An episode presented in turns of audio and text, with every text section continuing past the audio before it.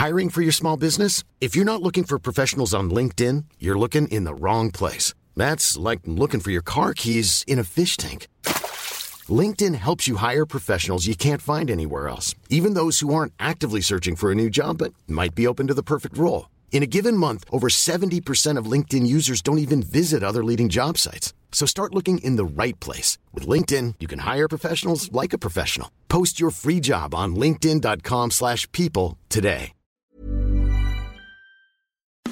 It's that time of the week again. The Rugby League rant, fifth and last. Put on your headgear, chuck in your mouth guard, and get ready for an hour of nothing but NRL talk.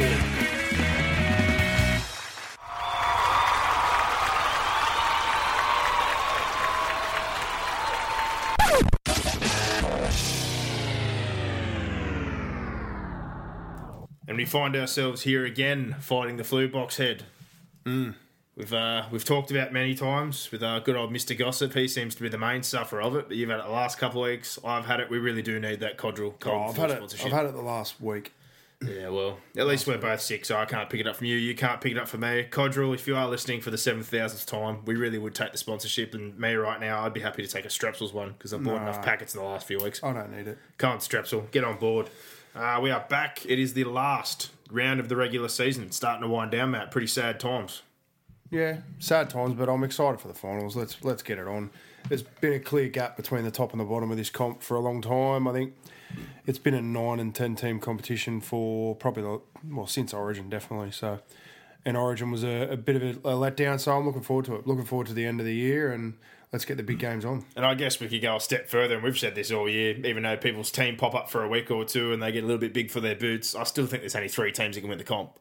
Yeah, That's- I that's tend to my agree. opinion, I tend to agree, but it's a new comp once this final series starts, and you never know. So 100%. Uh, kicking things off, as we always do, it is the set of six. There was a lot of stuff this week. May have missed uh, one or two bits and pieces in this, but I'm sure we'll get questions on it. so be it. It'll probably be in the questions like Brock's just mentioned. But the first one here, Dugan, he missed the bus um, on that side of things. And then you're hearing links again. I wanted to roll this into one before we move on to the next part of it. Him and Ferguson apparently trashed a room after game two, and that's also just reflecting on Josh Dugan and his attitude. And they reckon that was another part of sealing the fate of Coach Laurie Daly, as well as a drinking tab.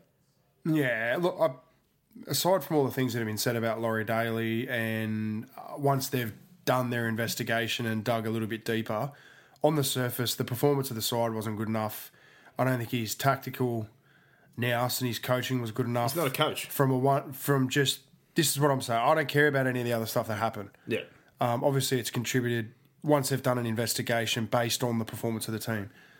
But I, I said all along, uh, well, for many years now, that I don't think he's the right man to be coaching New South Wales, and I um, I've still got question marks over whether Kevin Walters is the best man to be coaching Queensland. Into just from the fact that um, is he the best coach out there for Queensland? I, I, I, I'm not sure whether that's the case or not, but I think Kevin's got better people around him supporting him, uh, better better coaches around him. If if it is true that Parish, Cartwright, and Daly were getting on the drink every night um, and running up a bar tab, then that's disappointing. Um, Yeah. particularly with our record. Like our, our record, if we we're ever ever going to get serious about state of origin, you know, it was during Daly's tenure. I do feel a little bit sorry for him in the fact that he's he's the one coach who has won a series, but we had to win that series with Cooper Cronk out. This year was one that got away. In the end, he's won six games, lost nine. He's won one out of five series. If you're an NRL coach and you had that sort of winning, like a 40% winning record, and you'd miss the finals four out of five years, you wouldn't have a job. So, on the surface, yeah, I think it was the right call to get rid of um, to, to get rid of Daly. In terms of Dugan, look, to me, Dugan, the likes of Dugan, Ferguson, Fifita, um, I think that's just reflective of our culture. We we continue to pick these players. You know, we've been burnt before with Fifita, we've been burnt before with Ferguson and Dugan, and now it's happened again. Leopards often don't change their spots, so I, I don't understand why we persist with it, particularly when we don't get the result. I can understand if if we're winning series and they're contributing to us winning games, Yeah. you, you put up with it a little bit longer. But I I don't understand why we put up with it based on their performances and, and what they've given the state. And they've obviously clearly got no respect for the jersey. And I said this in our Origin review. I at times feel as though I've got more passion than the players and the coaches from New South Wales because I, I hate losing to Queensland. And then you look at this stuff and it probably backs that up. And this is also why we said that it's sad to see that usually the first thing every Queensland player says is what an honour it is to play for Queensland. They want to play for their state and they want to win. And a lot But it's the, an honour because they've got a legacy and a culture and a history. yeah. You know, our, our, our well, long term history is very good, obviously, Yeah. but our short term our- history, our our, last 10 years, is horrendous. the majority of our players generally seem to get there and be like, yeah, it's great to finally be a rep player. It's not about New South Wales. It's not about Mm. I don't know about state. that. A lot of and them, if that is the case, then we're picking the wrong players. that's We're, we're, picking the wrong players. You, you need to. You need to have someone that's just awestruck to be there, and like someone like Boyd Cordner, right? Yeah, or Trbojevic. Yeah, Trbojevic Josh Jackson. guys. We've got a couple of yeah, we kids. do. I, I think we need to move along that line. I, I think the state would cop losing with those players more than they would these potential superstars who have bad attitudes and bad, uh, just just poorly behaved. Um, yeah, I, look, good on you, Mary McGregor. I, I, I don't, I don't know whether. I think the punishment probably fits the crime in that he's he's had a week. He's been named this week. He'll play probably this weekend. I think there's a bigger picture to that in the fact that they probably well they need to win the Dragons to get in, um, and he's going to contribute to them on the field by doing that. But you know, to miss the bus in a must-win game uh, when you're a professional rugby league player, unless there's extenuating circumstances that haven't come out, there, there's no excuse for it. And I'm glad McGregor stood him down, and it did cause a big reshuffle.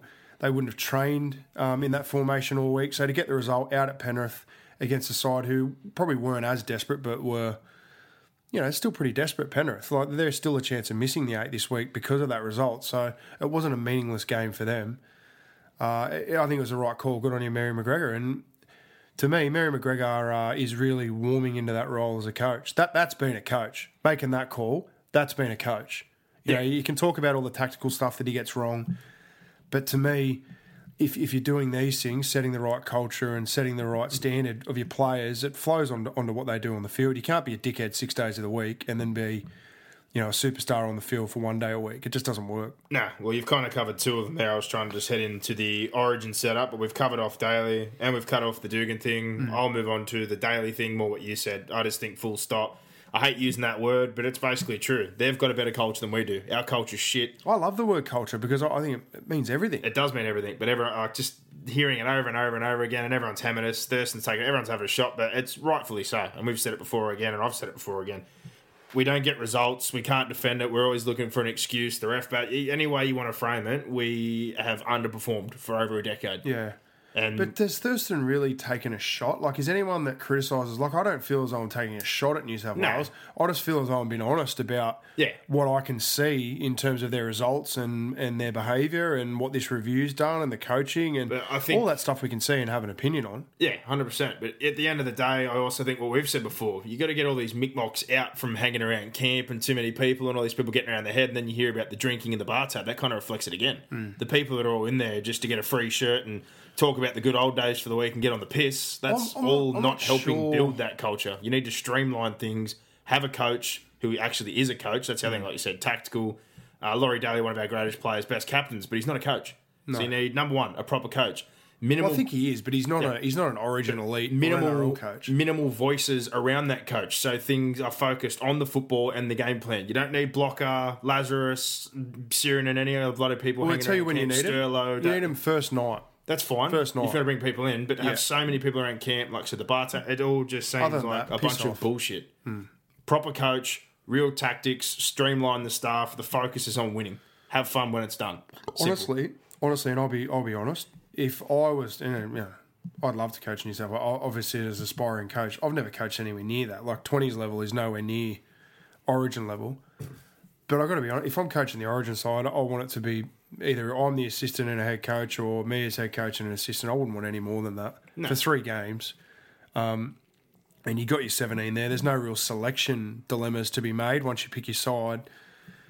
I, I really don't understand why they've got so many people in and around these squads. It's a little bit of jobs for the boys, and Queensland do it. And the reason we do it is because Queensland do it. right? 100%. Brad Fittler said it on the Sunday Footy Show. I didn't see a lot of it, but I, I happened to turn it over at a time when he was sort of saying, you know, just because they do it a certain way doesn't mean we have to copy it. And it's so true. Yeah. So true. So, you know, if we think that's the best way for things to be done, then We- let's do it. We started picking the utility for that reason because they do. it. I- And we've I said this. yeah, I've for said it for years to come. We years. need to forge our own path and do what we did previously when we were the dominant side and just do our own. I'd thing. also like to say that it, we we don't dislike Laurie Daly personally. I, I've got nothing against, nothing but respect for Daly as a player and even as a coach. Like I respect what he's done for New South Wales, and I've got no doubt he's as passionate as any person No, none of that's that's ever coached questioned. side. He's not a coach. I just though. don't think he's the right man to coach the side.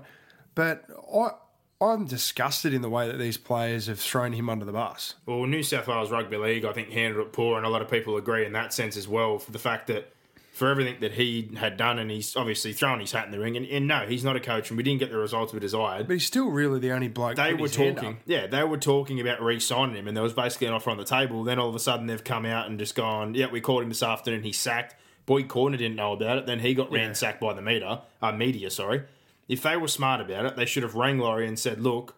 We're not going to have you as coach next And year. And I don't think you ring. You, Can you, you- have a meeting with him. Yeah, You sit down with him that. and you tell him. But either way, you give him the chance to say that he doesn't want to coach next year and that he thinks it's time for a fresh start instead of just going, yeah, we rang him not long ago, uh, we're moving on. And then the captain starts getting phone calls going, what do you think about that? Mm. Yeah, and Boyd. Cordner's like, huh, what happened? Laurie Daly got sacked. Like, it, the whole way it I don't want to question the integrity of Boyd Cordner, but I, yeah, I, I'd have to know 100% that the players weren't told and they weren't consulted on it. It, They- it just were. seems a little. That's okay. the whole point of what they're getting at. It's It just reflects. Did the New South Wales Rugby League say that, or did the players say that? Well, it's pretty obvious. Because I, I, honestly look, I said. trust Boyd Cordner, but I don't trust the majority of the New South Wales players. I think Yeah, would they've, you- they've would had just as much to do with Laurie Daly uh, Yeah, being out. as if they're going to ring else. Andrew Fifita or someone and make it go, we're going to fire Laurie Daly. If they were going to call No, you ring the captain. I get Yeah, that, but they didn't even do that. but you can't tell me. You, so what we're saying is the captain wasn't consulted on that decision. I'm going back to where we started, which is the culture, not just within the group, Yeah, but, but, it- the whole running That's of the, the, point. New South So we're Wales. saying that New South Wales didn't consult Boyd Cordner when making that decision. Okay. and they've just handled it the wrong way, which shows just from top to bottom, New South Wales Rugby League is in shambles on the field, coaching wise, the camp situation, the team environment, and then even the board couldn't get this right. They fucked that up as well. Even like in a shambles, but they just got it wrong, and they got a lot- whole whole heap of things wrong.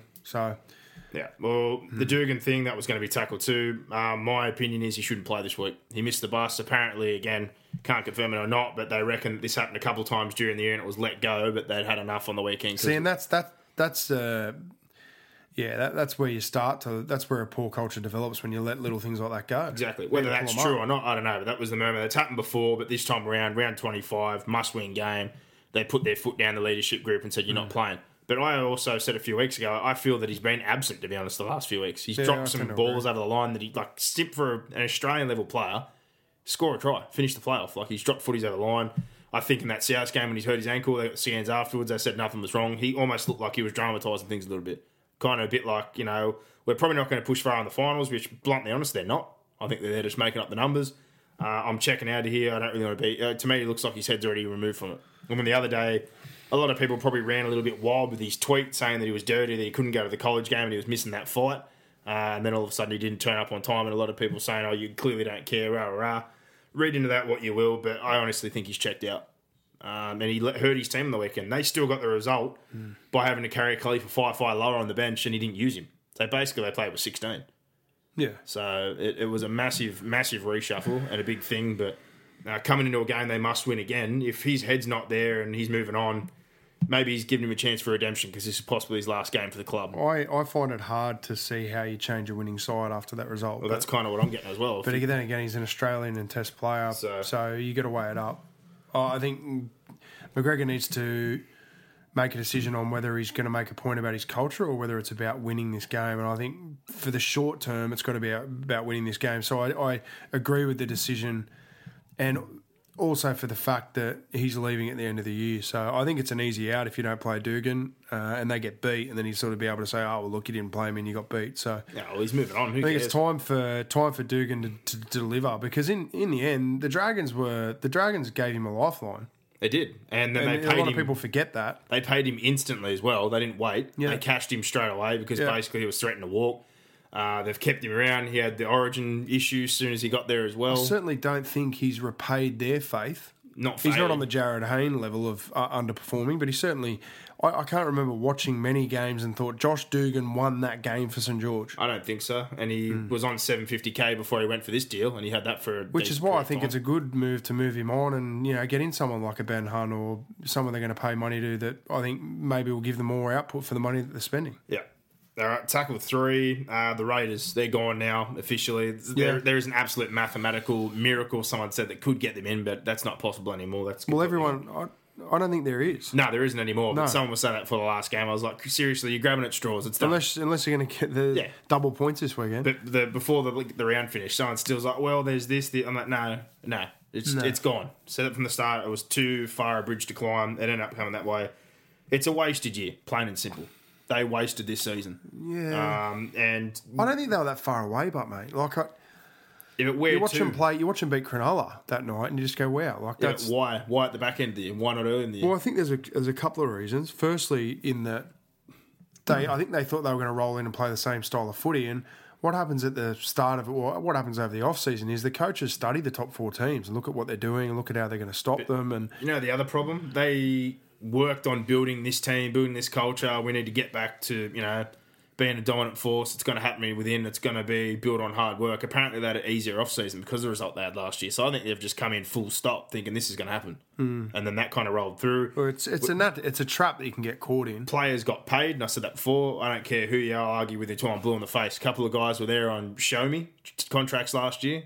Four or five guys got upgraded. That to push Vorney. Who are we talking about? Jared Kennedy. Do you think- Hodgson's had an ordinary year? He got mm. upgraded. I thought Whitehead was ordinary until he got pushed into the middle. I thought Austin and Leilua were the two for me that They you know, obviously their- they had their own little Barney, but I thought when I watched Canberra play, I didn't see a lot of games where Blake Austin broke the game open, and I certainly didn't see a lot of games where Joey Leilua had the effect he did the year before. I didn't see Josh Hodgson basically at all, bar one or two games. no, but I, I, Shannon I Boyd sort played of for Australia. I linked that back to more. I think I link Hodgson back more to Boyd and the lack of punch they had in the middle.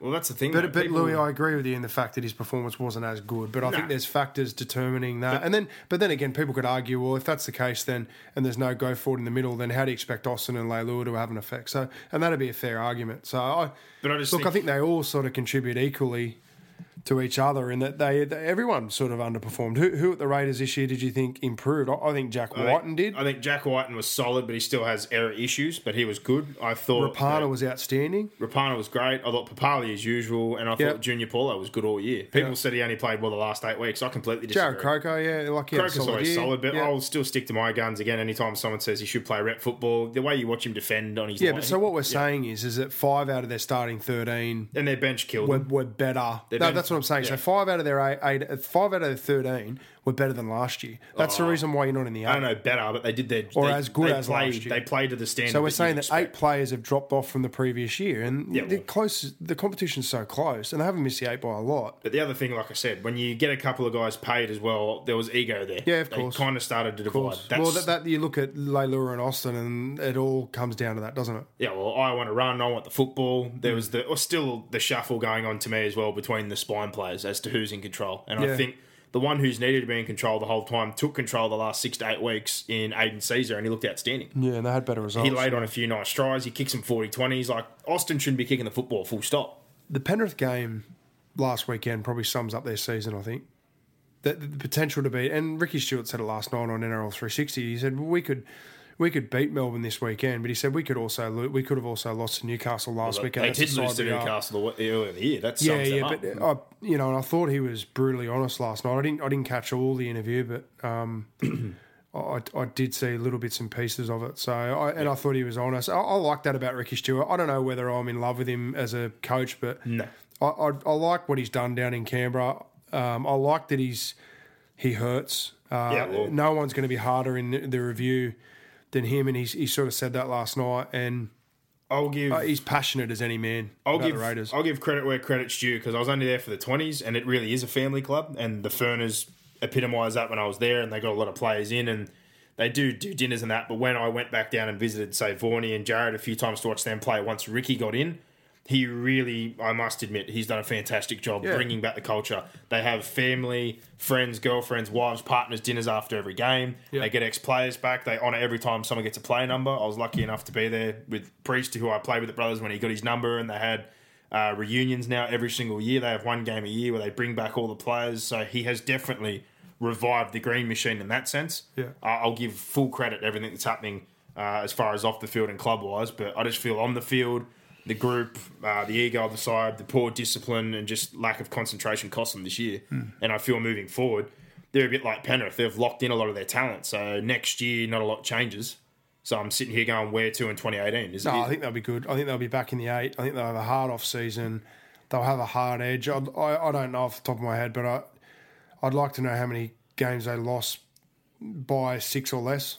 Uh, and, you know, you flip half them around. I, think they're in the eight, close to the top four. So I don't think there's a lot. They don't need to hit the panic button, but they do need to develop a, a few areas uh, of their game, and more so for me, it it's just just about being patient, and it is hard as a flamboyant attacking side like Canberra to develop that notion of well, you've got to be patient because it's you know when you when you want them to be uh, out there and attacking and off the cuff, you sort of you sacrifice a little bit of your patience. well, I'm going to So you can't have throw, both. throw out there what I've said a million times before. Sezer's the one who has to control things from seven. He's the mm. better ball player. He's the better general play kicker. But Blake has no excuse anymore to just run the football and have the show and go. He's got to mature as a You've player. been playing first grade for five or six years, a couple of different clubs, but obviously the last few years at Canberra. You have to have an actual kicking game and you have to be able to ball play.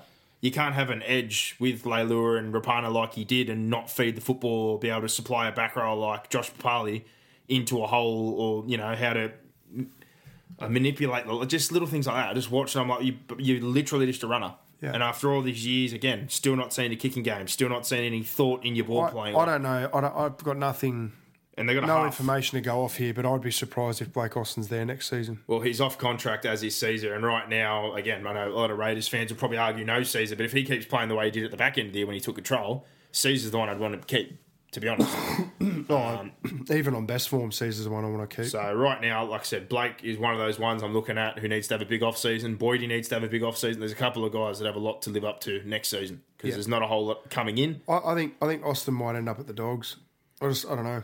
No, I I highly doubt that. I, I, I I, don't, I don't know. feeling. I, don't know. I hope he. I hope there is Maybe a player swap or something like that. I, I'm not too sure, but Yeah, I I couldn't see it. I think he'll stay there next year, but uh, definitely some improvement needed. Speaking of the Dogs, tackle four.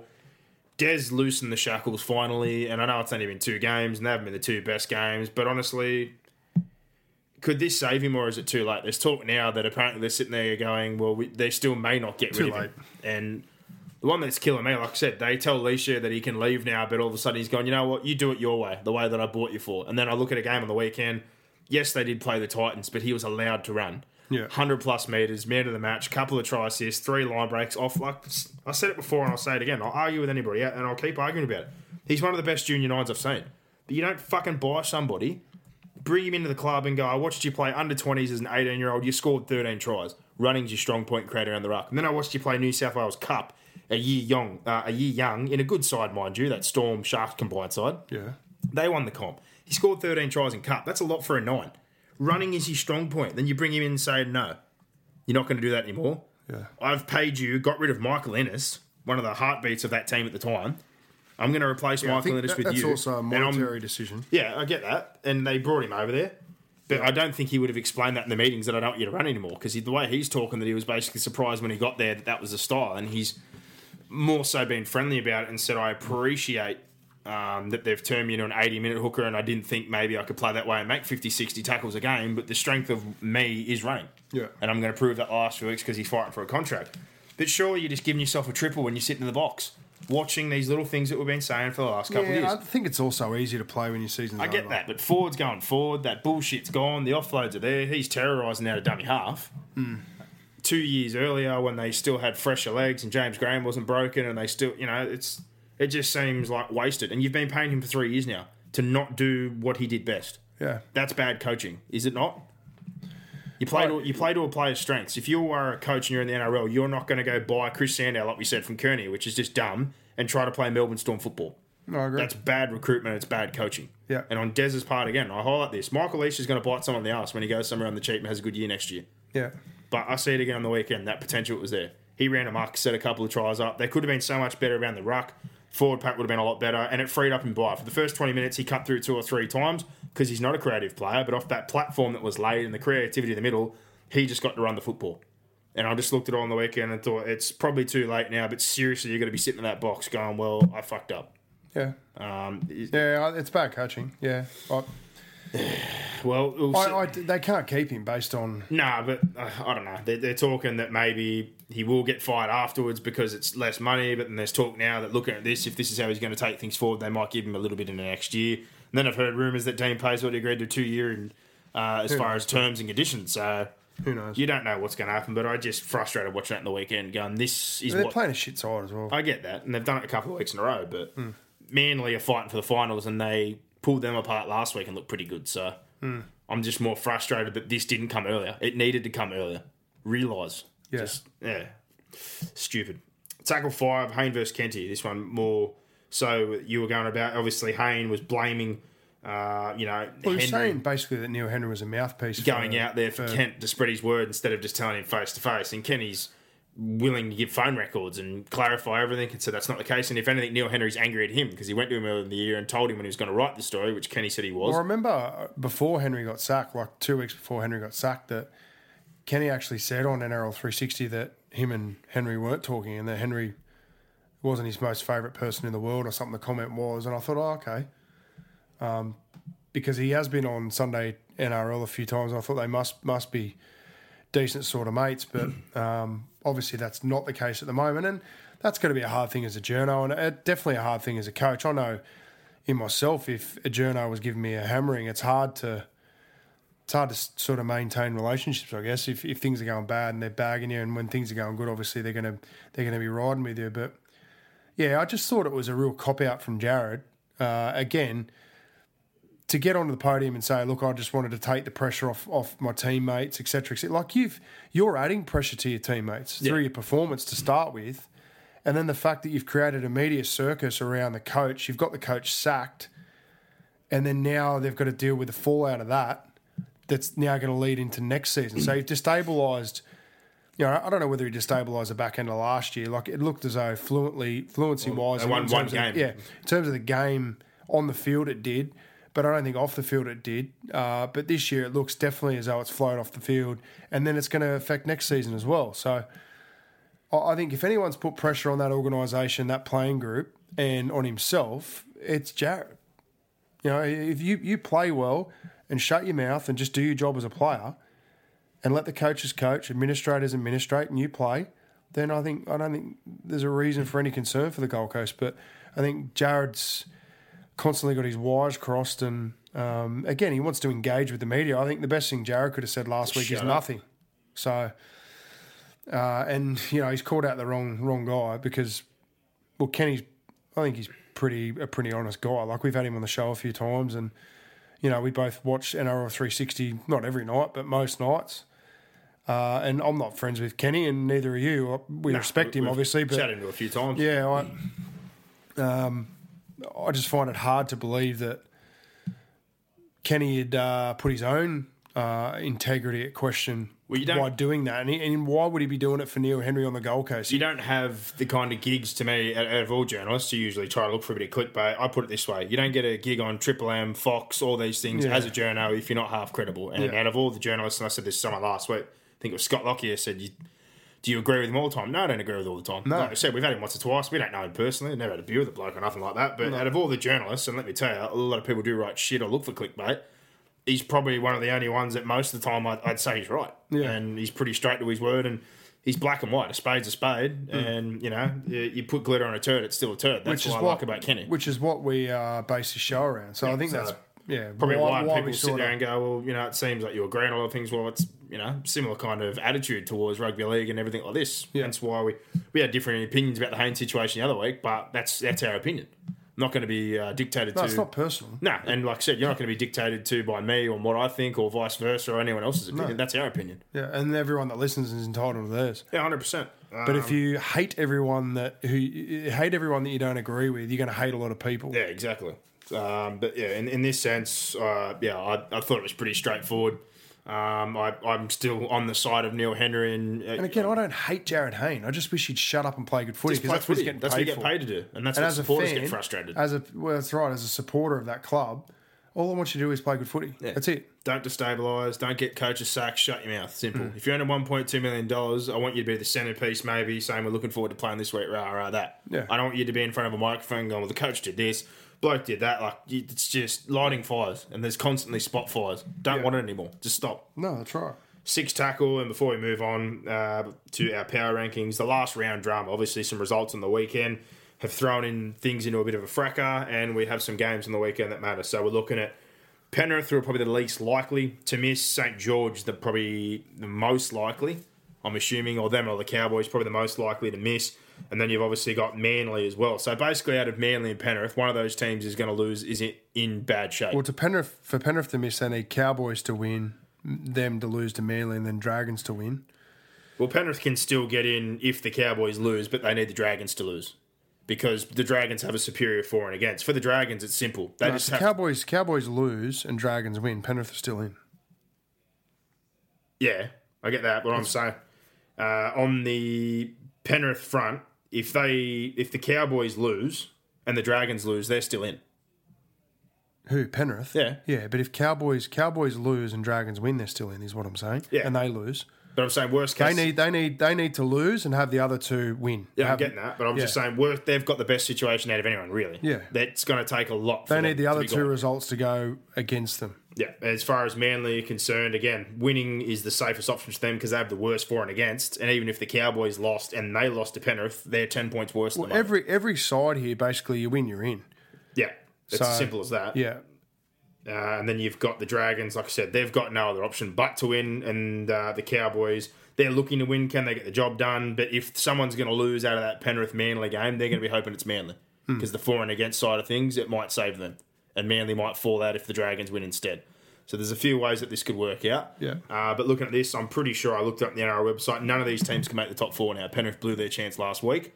And as far as the top four is concerned, you've got Melbourne, who are guaranteed. The Roosters can't drop out of the top four. And then it is between the Broncos uh, and you've got Parramatta and you've got Cronulla as to who can get in there.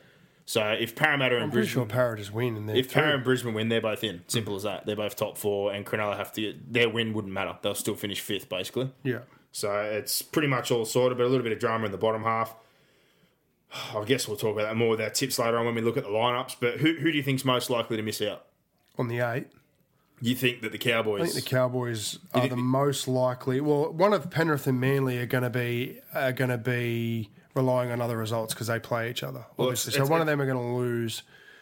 it's tough. Um, Look, I, I think it. I think to me, the Cowboys. Like looking at it, who's most likely to miss? I, I think the Dragons should beat the Bulldogs, but the Bulldogs have opened up the shackles a little bit, so it might solve the problem for all of them. If you know Penrith could, Penrith or Manly, whoever loses out of that, and the Cowboys could lose, but Dragons lose, so they, it stays as it is anyway. well, the Dragons are going to be waiting until Sunday. Just th- theirs is, simple. Someone is going to be sitting there that they can overtake, basically, because they've got better Yeah, for and that's what I'm saying. Someone out of Penrith and Manly have to lose. That's Yeah. right. So, and if the Cowboys lose, Unless that game ends up in a draw, but that's highly unlikely. Yeah, well, someone sent that through and said, "You reckon they'd talk about it?" And I was kind of, no one goes out in the field and thinks about a draw. Let's put it that way. And two teams. No, and then you're still you're still saying then that Dragons lose because two points is going to overtake the one.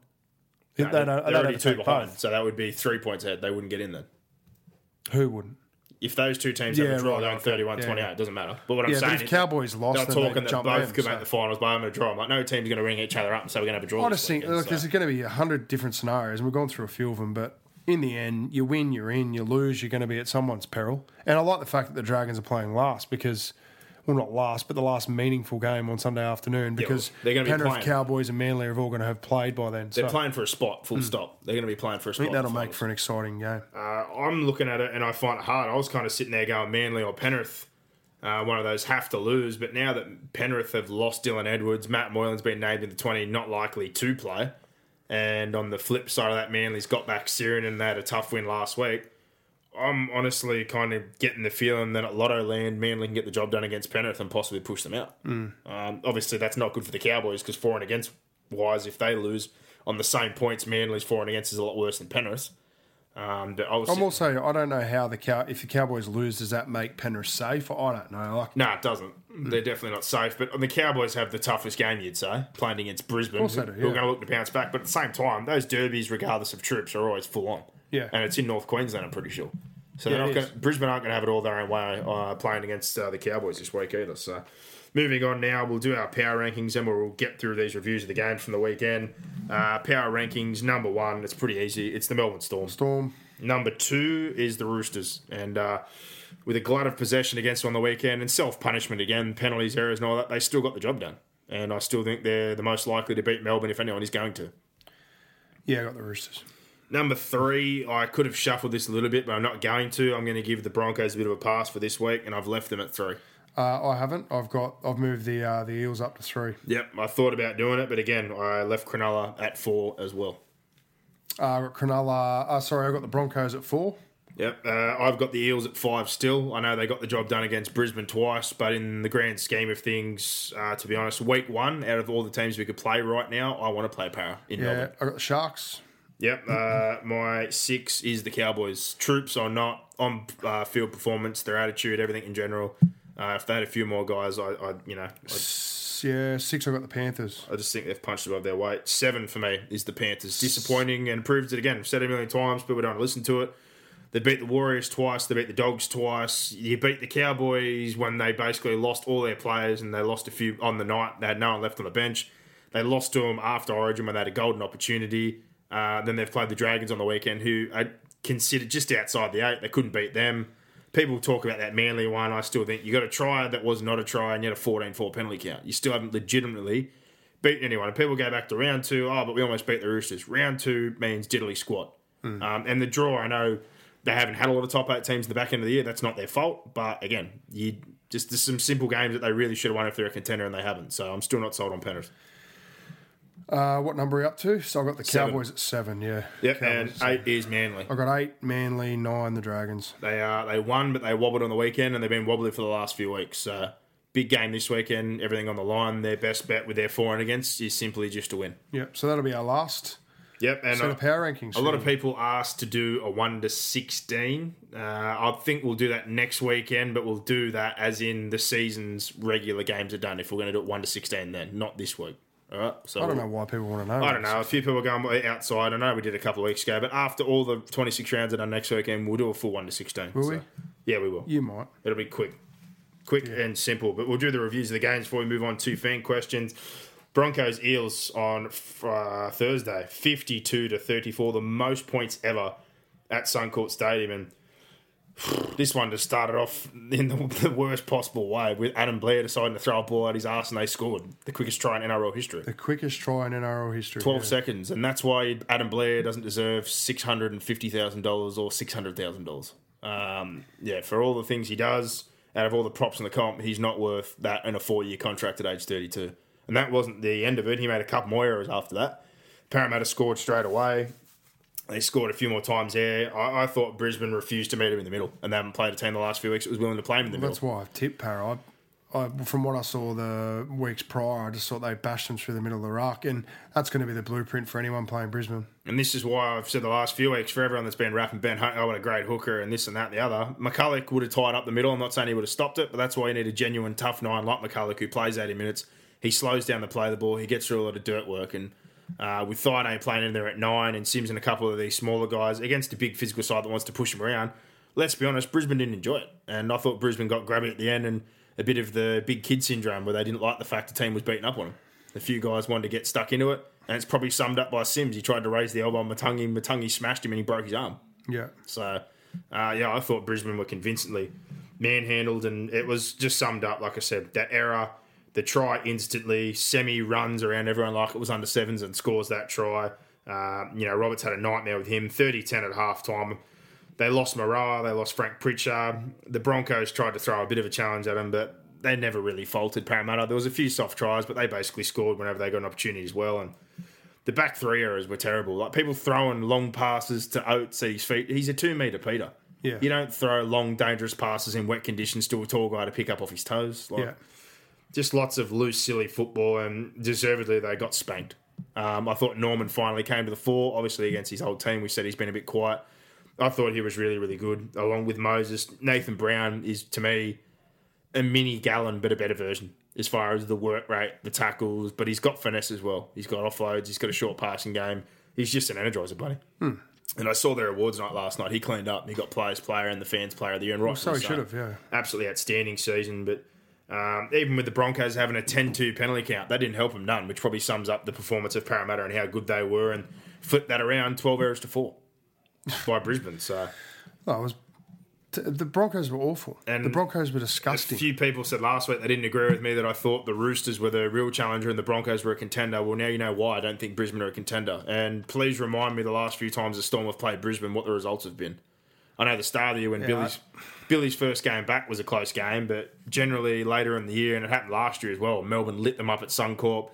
How many ever weeks ago it was, Melbourne beat them again by 40. If they play like they did through the middle against Parramatta, against Melbourne, Asofa-Solomona, Bromwich, McLean, Finucane, Smith, they will absolutely tear Brisbane apart. So Hmm. yeah, they will. I'm- no, no doubt in my mind. not sold on that. Uh, moving forward, I think we've seen this the last few weeks and we've said that as well. Sims is gone, but Nick has killed that edge. He hasn't been given any quality ball to Gillett or Roberts. Roberts has had no early football the last two weeks, so Yeah, there's also, they've also had no go forward. they've got to get back to basics there. But um, yeah, Brisbane, big game this weekend against the Cowboys, heading into the finals to get in the top four somewhere. Canberra, Newcastle, 46 28. Don't want to spend a lot of time on this because it has no meaning. Canberra got the job done. They kept their hopes alive, but obviously the results made it so that they no longer can play in the finals. Um, a big frustration again, like we've talked about Blake Austin. I didn't think there was enough quality ball. He had Papalii marked up on Jack Cogger, who Jack Wighton ran over and absolutely skittled. I just would have played on Cogger or not. He's only a small bloke. They didn't really get there. Um, I thought Sezer, Leilua, Rapana, they didn't get enough football again. And when they did, they looked dominant down that edge. Rapana got a hat trick anytime they did go there. Wighton was the main man facilitating things the other night. But it all started on the big thing that we've talked about multiple times, which they haven't had a lot of this year go forward. Uh, Boyd had one of his better games. Paulo, who I think's been great all year, was really, really good. But uh, moving forward next year, obviously the forward pack has to do that, but they have to find a better balance between the six, seven, and nine, and who's controlling things. And I think it comes as simple as this: early tackles if they're rolling, Hodgson jumps out and he dictates the play. Later in the set, if anyone's going to be doing much of the ball playing or calling it, it's going to be Sezer and the kicking, and you just want Blake playing off the back if he sees an opportunity to run the football. Yeah. But on saying that, next year he obviously has to add a kicking game or work on ball playing a little bit. Yeah, look, we covered off on Canberra before. The, Newcastle put up a fight. Canberra were too good. Uh, it was a difficult game for Canberra because, you know, they had. Um, well, th- th- they knew that their season was over. So, and Newcastle were coming to town. Wasn't. They had to get the job done to keep their season alive. Results made it, so Yeah, they're but- now done. Yeah, I don't know whether they. No, well, they didn't have a whole, hell of a lot of hope. They still needed a win. They did, but again, defensively as well. We've said this all year. Well, they needed to get the two points. They did. They were convincing probably for half the game, and the rest of it was a Canberra that we've seen all year. So Newcastle were good, but, But uh, they still, put up a fight. still conceding 28 points sums up two things they don't do well. I think inside 20, they still struggle to organise themselves attacking wise, but on their line, they can't defend. And Croker, I mentioned it before, uh, as much as he's a good player with the ball defensively, just some real poor reads. Um, then they slide and on their own line, it just makes no sense. So, uh, long pre-season for the Raiders and a big disappointment this season, that's for sure. Uh, Newcastle, tough as always, but definitely a hard game. Looking to better things next year. There's some good efforts again. Barnett, I think Kenny-Dowall's been good since he's been there. Josh King, Ross on return, Lamb before he got injured. But yeah, look forward to next year. Monga, say they got some good kids. Uh, that rebuild continues. Tigers Cowboys 22 to 14. Uh, honestly, it was 60 minutes of dominance, and I kind of felt that the Cowboys didn't help themselves either. They had a couple of early pills inside, 20 early on, where Asiata dropped the ball clean and they turned it over, and I felt like the ref was just drilling them a little bit. Not saying they didn't contribute, but they got a lot of easily piggybacks out the Tigers. Um, they did roll through the middle, in particular Eisenhuth. I thought he had a really, really good game. He's been great since he's been in. Woods, while I'm not the biggest fan, I think he's been much better post Origin as well. He's been playing some better football, but uh, what it came down to in the end, after a massive blow up from Grant at halftime about the attitude and how flat the Cowboys are, which again doesn't surprise me because they've had a tough month of football and they're lacking some troops. Uh, they just found a way. They really did.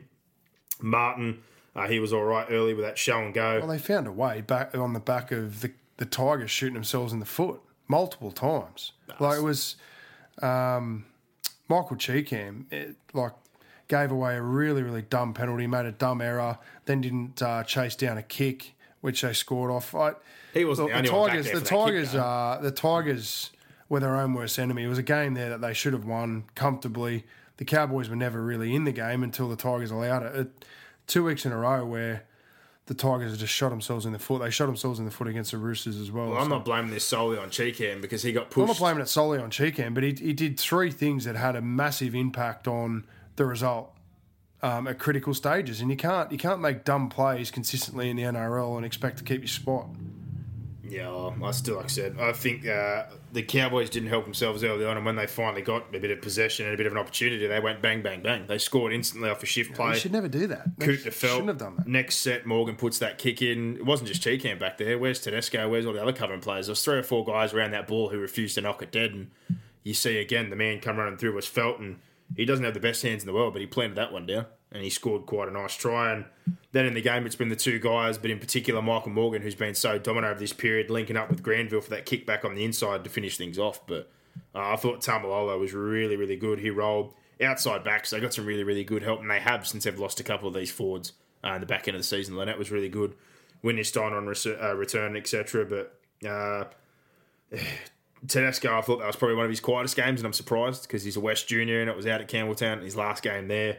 Uh, I think Lola here, I know he's not going to play at six, but just his goal kicking and some of the simple passing and some bits and pieces like that, it's still not really clean and crisp. And overall, they just torch themselves. Um, but if I'm going to give ticks to a couple of people, like I said, I think Eisenhuth has been a real, real fine at the back end of the year, and I thought Woods has been better, but uh, he's obviously moving on. So Yeah. that's one they lost, like you said, and it's their own fault. But uh, good to see Josh Aloiai back in there after having an injury on the He was really, really good again. He's a gun. Second like game him. back. So, uh, yeah, really good effort by him in this one.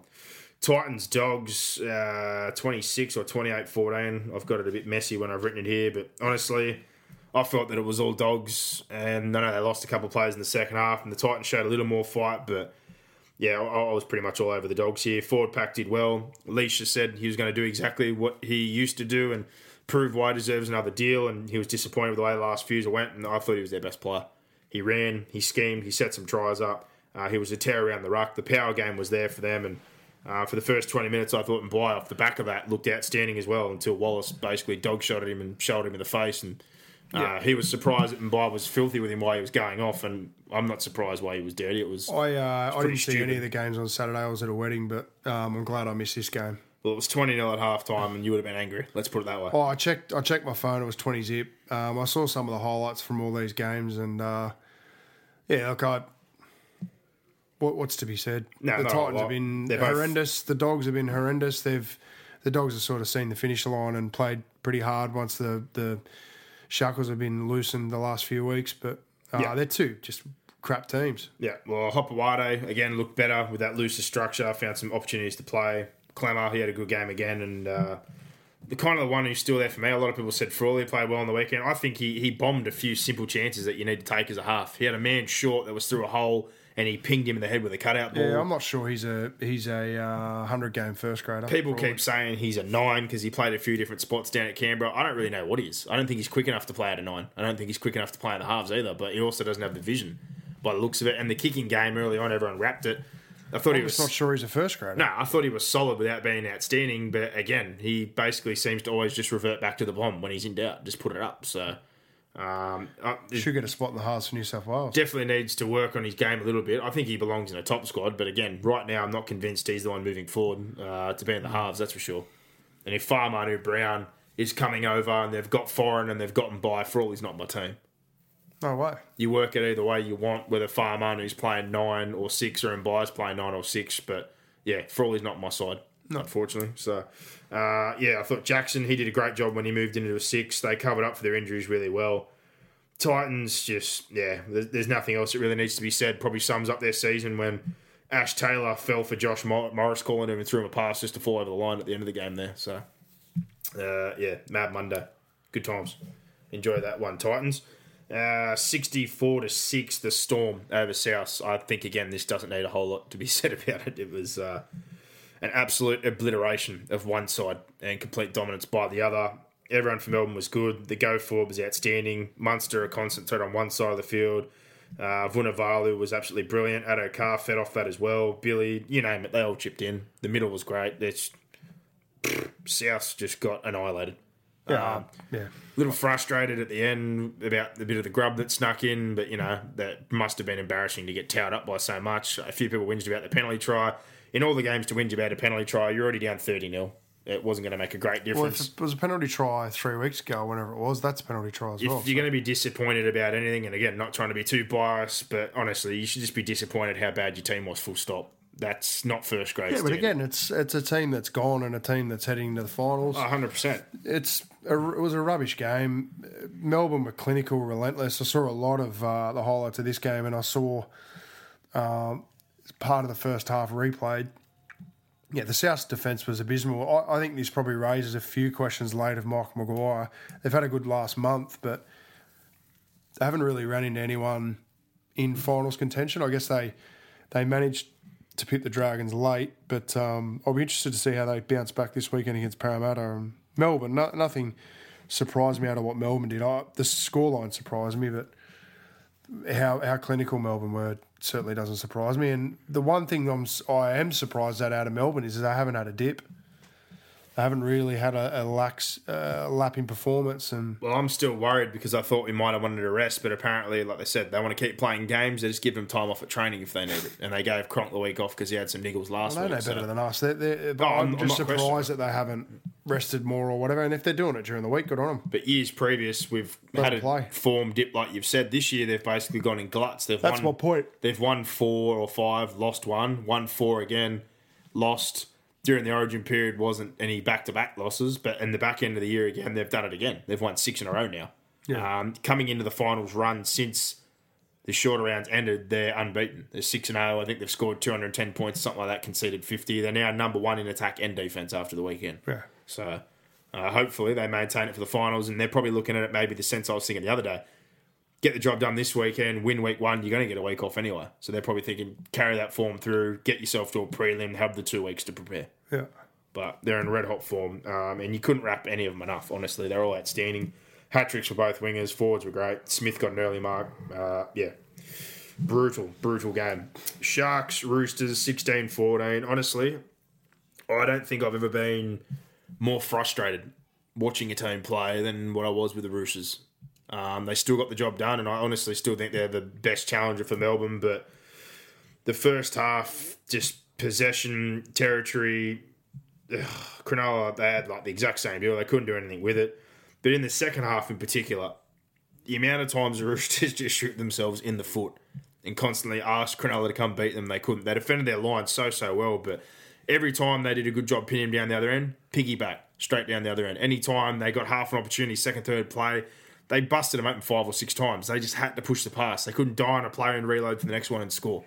Just error penalty, error. But like Trent Robinson, I every week must be frustrating. Sit down and say, just look at all these things should have had points here, there, and everywhere, but they just couldn't get the job done. And I honestly felt for 70, like just watching the whole second half, they were asking Cronulla to come beat them. Mm. And then when Keary got put in the bin, I'm like, well, I don't know how they're going to bounce back here. They've burnt so much energy, energy defending this second half, and every time they got themselves back in a good position, they just piggybacked them down the field. Well, they didn't bounce back. Cronulla were just horrendous. Uh, like if these, I did watch this game on replay. If they're the, uh, they're the two teams to challenge Melbourne, and I, I probably do believe they are.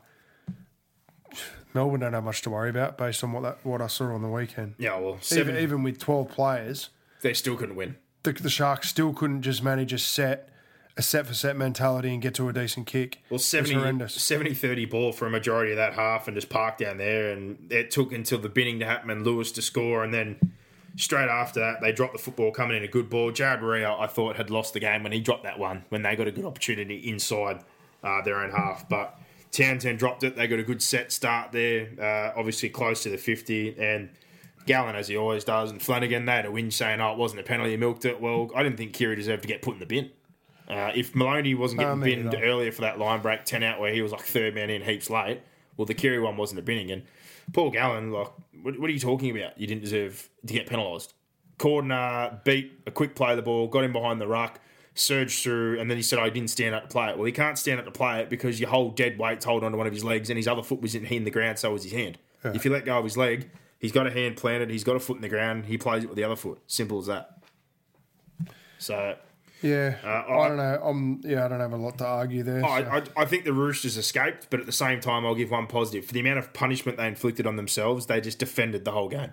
They defended, they defended, they defended. That's one, been one of their real strong points under Robinson. But again, we go back to a Melbourne. If you're going to give 70 30 possession for the second half and just constantly penalise and take yourself out of the game and make errors, simple, simple errors come out of your own half and blow five or six line breaks and not finish things off, Melbourne will beat you. Yep. And they'll beat you badly. they'll hammer you. So these two teams definitely need to improve, but it was a real frustrating game to watch. It was ugly. It was a scrap, but yeah, just I felt like the Sharks should have done a lot more with all the football they had, but the Roosters in the end they get the job done and they're basically they're guaranteed top four right now. But if they win this week, which is looking highly likely with the Titans side Home final. pulling everybody out, they're going to be two and they're going to get a home final. So uh, not a bad outcome for the Roosters. But Cordner uh, in particular, I thought he was outstanding. Well, one and two are the same, except you don't get the hundred thousand for the minor premiership. So there's no there's no difference. You get a home home final, uh, first and second. You just don't get the hundred k or the Giltinan Shield. Yep. Uh, moving on from that one, Manly versus the Warriors. This was a tight game the whole way. Um, and honestly, again, Ugly game. it was an ugly game, but I kind of felt similar to last week. I didn't see Cherry Evans at all, and I'll give him the rap. He did what you'd expect from a man getting that kind of dough. He kicked a right and a left foot field goal when it really mattered at the end to win them that game. But Blake Green, um, unsung hero this year, he's obviously done an outstanding job in taking care of uh, all those blokes here and really taking some pressure off that spine. But he was massive.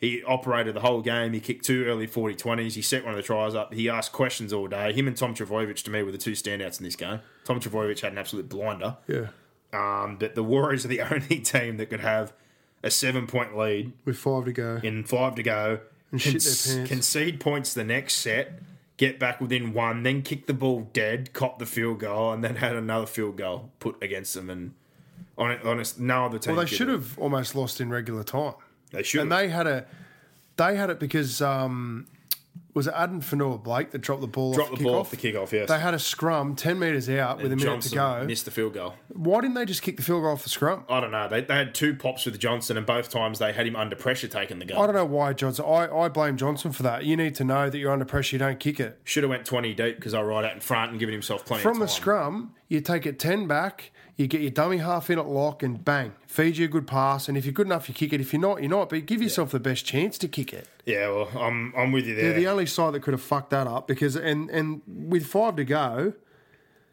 I, I I was watching at the train station. I was, I was about to get on a, on a train to come back out home. I got got out at the airport and flicked it onto the NRL app and watched it. And it was when I saw that it was seven points, I, I almost turned it off. It was only that I was waiting for the train. I thought, oh, I'll, I'll watch the I'll end of it. watching. And oh, oh my god, like they lost. my wife was like, she's going, what the hell is going on? Yeah. How do you, you couldn't try? Like she said to me, is it a fix? It looks like a fix. Looks like they tried to lose. And you look at all the different things that, that went wrong. You can understand a person thinking that way. I, Yeah, I, said, I don't, I don't know. I, I don't know. I, I don't have any any defense Well, for simple. the the Warriors. play. It's the Warriors. It's plain and simple. Unbelievable. But um, yeah, I kind of felt Johnson wasn't too bad on return. He kicked all right considering the win But it shouldn't be on Johnson. He's had freaking six weeks out. I get that, Like, but they blew it. It's plain and simple. they did. I don't think it was Johnson's fault. I No, blame him for, for kick. I'm just saying that. Yeah, I, I'm saying overall, I thought he was pretty good for his first game back. In particular, the way the win was, he did some good kicks. He put some pressure. He buried the Manly in the corners a couple of times, but overall, uh, just I'm blown away. The most impressive on the day for me was Fusitu'a, who I have a massive rap on. Said back into last year when Roger was out, him at fullback, I thought he was great. They were dropping him in and out of the side. yeah. He should be playing every week. Obviously not at fullback when Roger's there, but centre or winger, he's got to be there. David Fussy Um, he just absolutely glides, and he was massive. Maumalo was good. He's still got to fix his hands though. He has a really, really good carry. Those two coming back, but he's got a bad drop in him. And Mannering, as always, is the pillar of strength for them week in Yeah. week out. But He's the Kiwi Nathan Hindmarsh. yeah, he's not going to get a premiership, the poor bastard, never. That's for sure. But Manly, they escaped this one. Uh, Green, Trbojevic are the two that I look at and think they're outstanding. DC, obviously, coming up the goods when it mattered because I honestly thought he had a pretty poor game up until that point. Yeah, well, yeah, agreed. Yeah, moving on from that one, the last one of the round, Panthers Dragons. It was a real tense game. That's probably the best way to sum this one up. Uh, I thought the first twenty or thirty flowed, and it was really, really high quality. Um, again, for the Dragons, it's their forward pack. Sims has been great this year, found a bit more volume. Varney scored again, outstanding. de Belin, Frizzell stints there. Um, Dufty got that late try just before half time to take things to 12 8. And Penrith sc- uh, scored early on in the second half. But yeah, that Sims moment was a massive moment when Sims stole that football off Lesniak, who does have a pretty loose carry, but that was the turning point in that game. Obviously, Edwards went off. Selesniak goes back there. Sims finds him one on one with that loose carry. Bang, takes it to the bank. 16 14, and they hold out from there. And the one who's got to get some credit here, I think Gareth Widdop needed to take control, and I hoped he would. He iced that game. He forced a lot of repeat sets. They pinned the Panthers, but at the same time, Penrith had their chances. Penrith, uh, they had their chances, and those again. I I bring him up, and I said it before, and I'm going to say it again.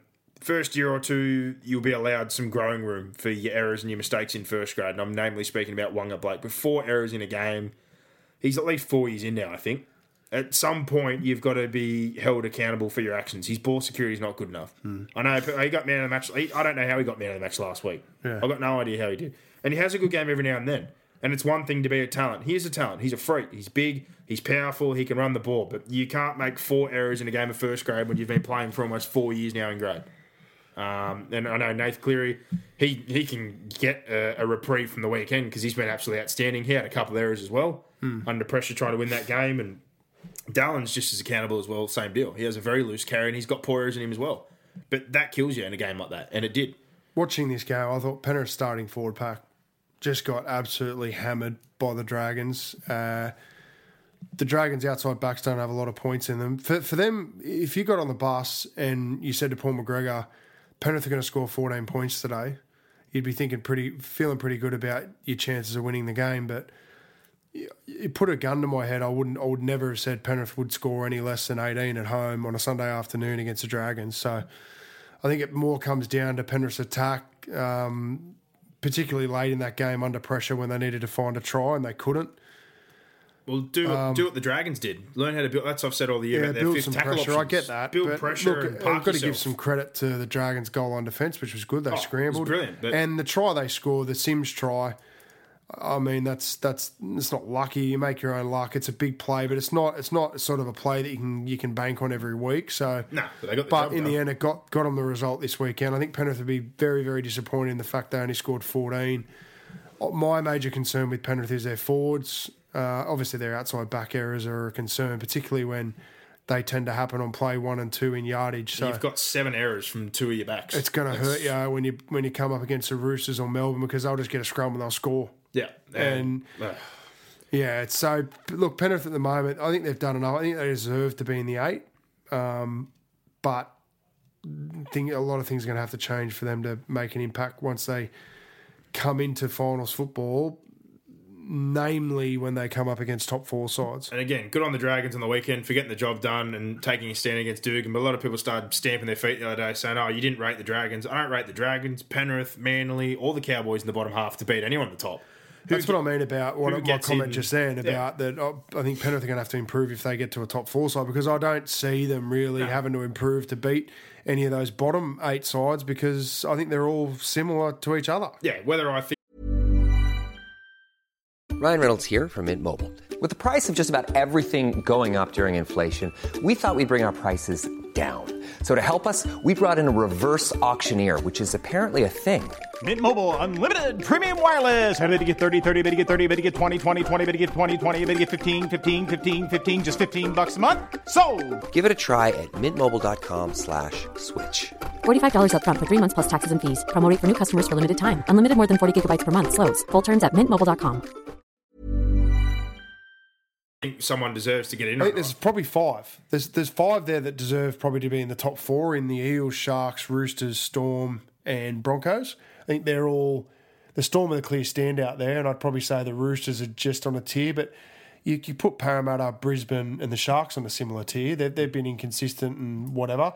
But on the back end of that, those bottom four that we're talking about with a chance of missing the eight, to me, people always say, "Oh, who's the better side of them?" Well, who knows? Because none of them win consistently enough to be ahead of each other. I, I see one that stands out, and I it the other week is the Cowboys. They're the one who've been hit here and got three million dollars. no, they're the one on that's got. sideline. They're the one that's got an excuse. Yeah, They're still playing better, I think, I than the rest of them. I They're, don't they're think more so. Mm. consistent to me week to week than these other sides. They dig in. They almost won the Penrith game. They lost all their bench. Yeah. The Tigers game. probably for me. If you ask me which team would come out of that, I'd say Penrith or Manly, in terms of being a better side.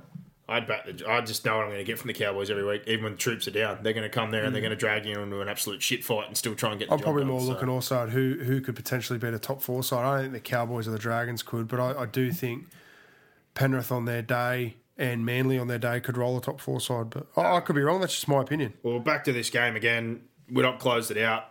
Did what Penrith can't do: force repeat sets, build pressure, and pit him in their own half. But those Yeah. errors killed him. Widdop did great near the back end. Sims, that massive play, Varney, Frizell, DeBellum, they were all outstanding. Uh, Penrith again, though, defensively, and we said this again. When a, when a team wants to go with them and bully them, they really struggle. And they had 46 misses to 24 as well. So a that doesn't fly. And having 12 errors, in particular, seven from two of your outside backs, that's just unforgivable. Absolutely unforgivable. But um, I thought for them, their best player again was Campbell Gillard. He was massive. He, Yeah. he ripped in, but he's basically alone most weeks. I think Tamou's been better and he's been flying the last couple of weeks, but overall, uh, to, yeah, to me, they've got still no patience inside 20. And then it takes someone like a May who, say he was quieter or not the other day, again, someone with a bit of patience or a bit of class when he ran on the fifth tackle when he identified that man had overran him and just went past him. Yeah, Build pressure. just football awareness as well. Repeat just something like I just uh, I don't see it yet. I don't see it. And if Moylan comes back earlier this week from his hamstring, now that Edwards is out, I I kind of think things are in Manly's favour this week. To be honest, at Lottoland, if Hmm. uh, Edwards is missing and Moylan ends up playing hurt, Well, Manly's form's about as consistent as Penrith. So Moylan's? Moylan's been in two or three games, missed tackles, and two of the games he hasn't finished out of the three. So if they're going to play him, I wouldn't Hmm. this week. I'd stick with May and I'd put Farah or someone else at fullback or Dallin, however they're going to work it. But uh, that wraps up the reviews of the games from this week. We'll move on now to the fan questions. And kicking them straight off on Twitter, Dave Crellin. Hey boys, a few weeks ago I brought up that the Cowboys might miss the eight. Do you think they'll be the ones to miss out? If not, who? Who knows? Uh, yeah, I, when he said that, I thought he'd be way off the mark. I didn't think they'd slide back this far, but Well, uh, I look, guess the injuries. They kept more getting injuries. again. It's Yeah. piled up. I, like I said, I'm still happy to eat my words. That was a good call. Good call. Uh, a couple of weeks ago. You take But the injuries out of it, though. I don't think they fall this far out. Um, I I- don't think I they think lose the if Penrith you- game. I I think looking at it, it's either them or the Dragons that are most likely to miss out. I think. I honestly think the Dogs can beat the Dragons. Uh, at the moment, if you said me what's the most likely, I think the Cowboys probably lose, but do I trust the Dragons wholeheartedly to back it up? No, and Dragons fans might be offended. You did the job on the weekend, that's all well and good, but this is also the team that blew that game against South. Uh, there was another couple before. I can't remember exactly who they played. It's a bit hard to go back those few weeks, but they had a few poor showings in a row that they should have finished off. So Yeah. um, great last week, but this week it's all to play for again. But um, more than likely, you'd probably say it's the Cowboys. Uh, Pubulus Enigma, he just says you don't want to hear that the Panthers are going to miss out. Uh, okay, fair enough. Moving on. Michael Johnson, how bad is this tie work from Gutho? What is it? His photo up of Oh Gutho. dear, Oh, I can't even see the knot. it's a high one. I don't even see the knot. No, it's ugly. It's all right, but he's a good player, so we'll, we'll give him a break there. Hmm. Nick Beckers, love the pod. Will there be a World Cup podcast? Is there merit in a top eight, or does it reward mediocrity? It rewards mediocrity, but there's merit in it as well. Yeah. If no one's ever won from seventh or eighth. I don't think in either our our uh, competition or the AFL. I think what did- what were the Western Bulldogs? No, Six, they, they were outside sixth? last year, I think, but not seventh or eighth. But I, I think you'll see, and it will happen eventually. If a team like Canberra found the form at the right time, they were as good as some of the top four sides on their day. Uh, or if you're a team like the Cowboys, if you had a lot of injuries and you got a couple of guys back and you found your way in there, I think that's what the top eight's for. And you know, Yeah. more finals means more money for the game. More money for the game means Yeah, it means more that kind of stuff. shows, more everything. They're not going to shrink it for that reason. So yeah, will there be a World Cup pod? Uh, Probably. I'll probably do a preview. We're not going to do a weekly update in the World Cup. Might do a preview pod and a review. That's about it, I think. Mm. But uh, yeah, there'll be something. The Mad King, Josh Dugan. What do the Dragons do with him? It's gotten to the point where they seem to play better without him. Well, I'd probably would have left him out this week. So. I would have left him out, and I said again, I think he's checked out the last few weeks and looks like he was, you know, moving on. Is he the best player for that position, or would you want him in his team on his best day? hundred percent, but I just honestly don't think he's mentally there. So uh, Yeah, I, I if McGregor, I agree with both actions from McGregor. If he plays him this week, I sort of agree with it. If he doesn't, I, I get it as well. Yeah. Uh, Simon Fraser, should the NRL just give Melbourne the trophy now? It will save us all a lot of time and we can make better use of the October long No. weekend. Well, we've seen this before. Teams get to finals. What you've done during the year is one thing, but a new comp starts now. So Melbourne, Parramatta 2001. Melbourne realistically need to be consistent after this week for three more games. And if they do that, they'll be rewarded with the premiership because they'll win week one, they'll go to the prelim. After a week off, if they win that, they go to the grand final. So it's as simple as that now. It's three games away, basically, if they uh, get to the finals from this point. So, yeah, not over and done with just yet. The Bucks start. If you could name a first grade team, 1 to 17, the NRL's grubbiest players, what would it look like? I'm referring to on field grubbiness. Well, again, anytime someone brings up naming a whole team, it's not really helpful in the question section because we're trying to be a bit quick fire. Grabbiness, though, if you're going to chuck a couple of players in, well, Darcy Lussick would definitely feature in mine. Kenny Edwards would get, get a run in that team. Um, yeah, Oh. and it depends if you're talking current or all the time, but two names that spring straight to mind. Lussick, he, he doesn't mind dishing out a bit of grub. Hopper. Well, old school. Um, That's if it's going old school. If you're going to current, Hammer.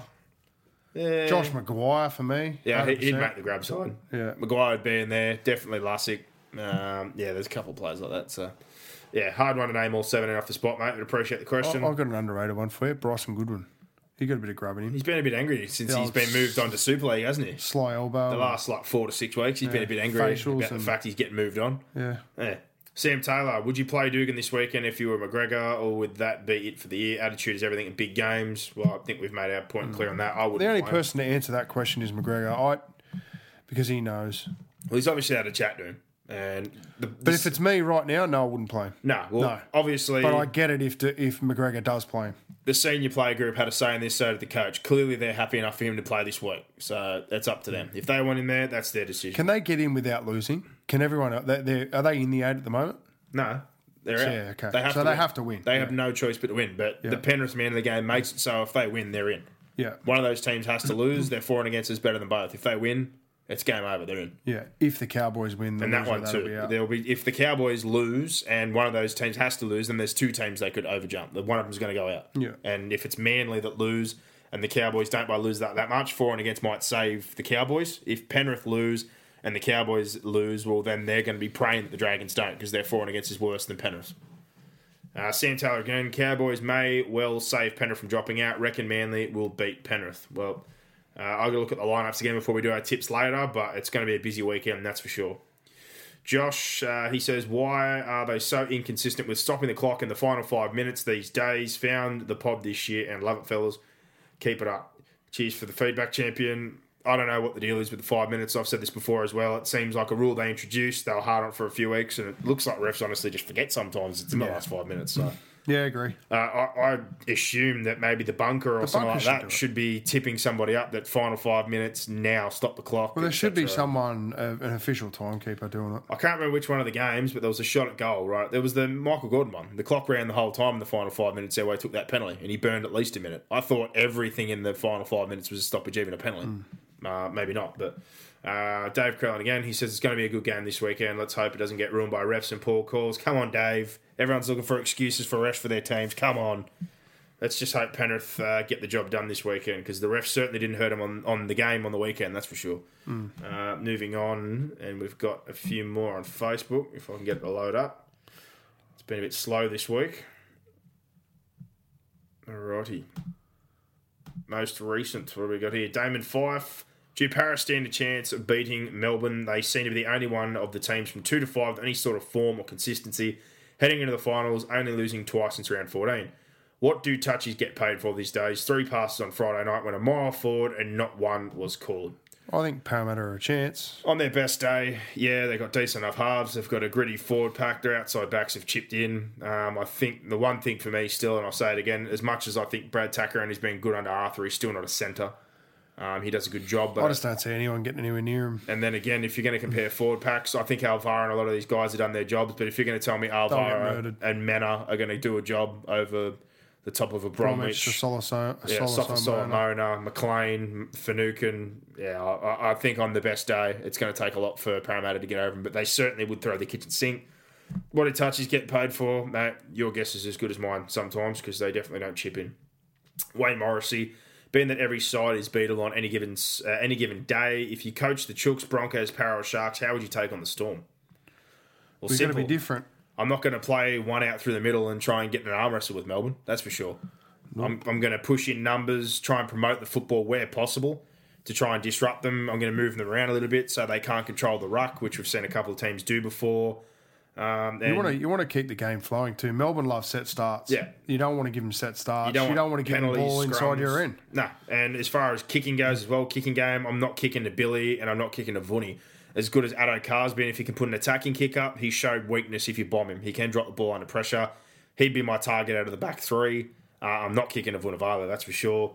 And the simple stuff, you've got to be there for 80 minutes. You've got to make your tackles, and penalties and errors will kill you. You have to keep them perfect, to a bare much. minimum. So, uh, 80 minute performance, but yeah, uh, the one thing is just the teams that decide to go one out, one out, and wonder why they lose to Melbourne. You're just working to their number one favourite thing, which is killing the game, slowing down the ruck. They'll just eat you up all day if you want to play one out to the middle. Uh, Albuquerque Jones, why New South Wales coaching group on the cans when they are in camp?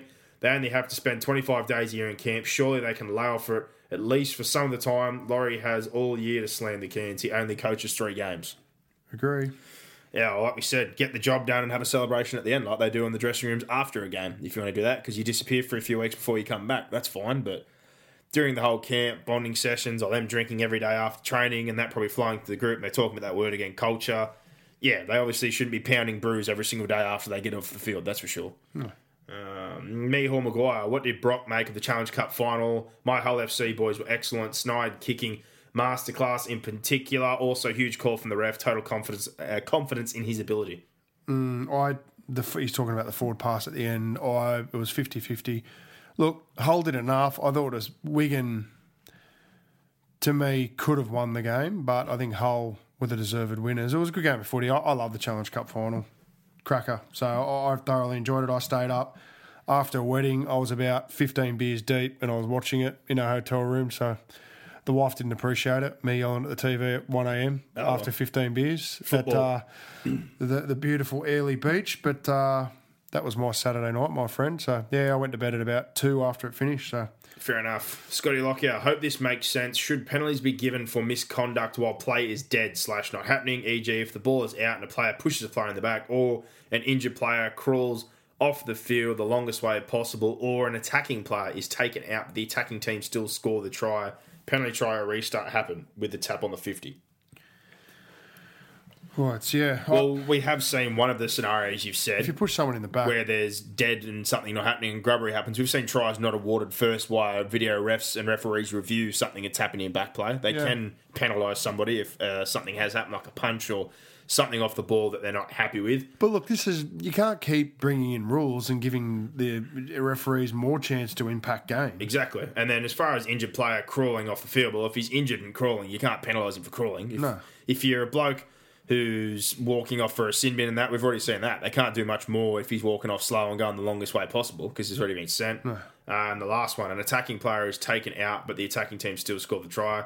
Penalty try or restart happens, then tap 50. No, you've got your advantage. Yeah, it's pretty much straightforward, I think. But the the first one, like you said, they've seen that before where a video ref has reviewed something dodgy. We saw it the other way. Parramatta didn't get their try awarded against Newcastle straight away because Barnett started that Barney when Kenny Edwards or someone pushed him.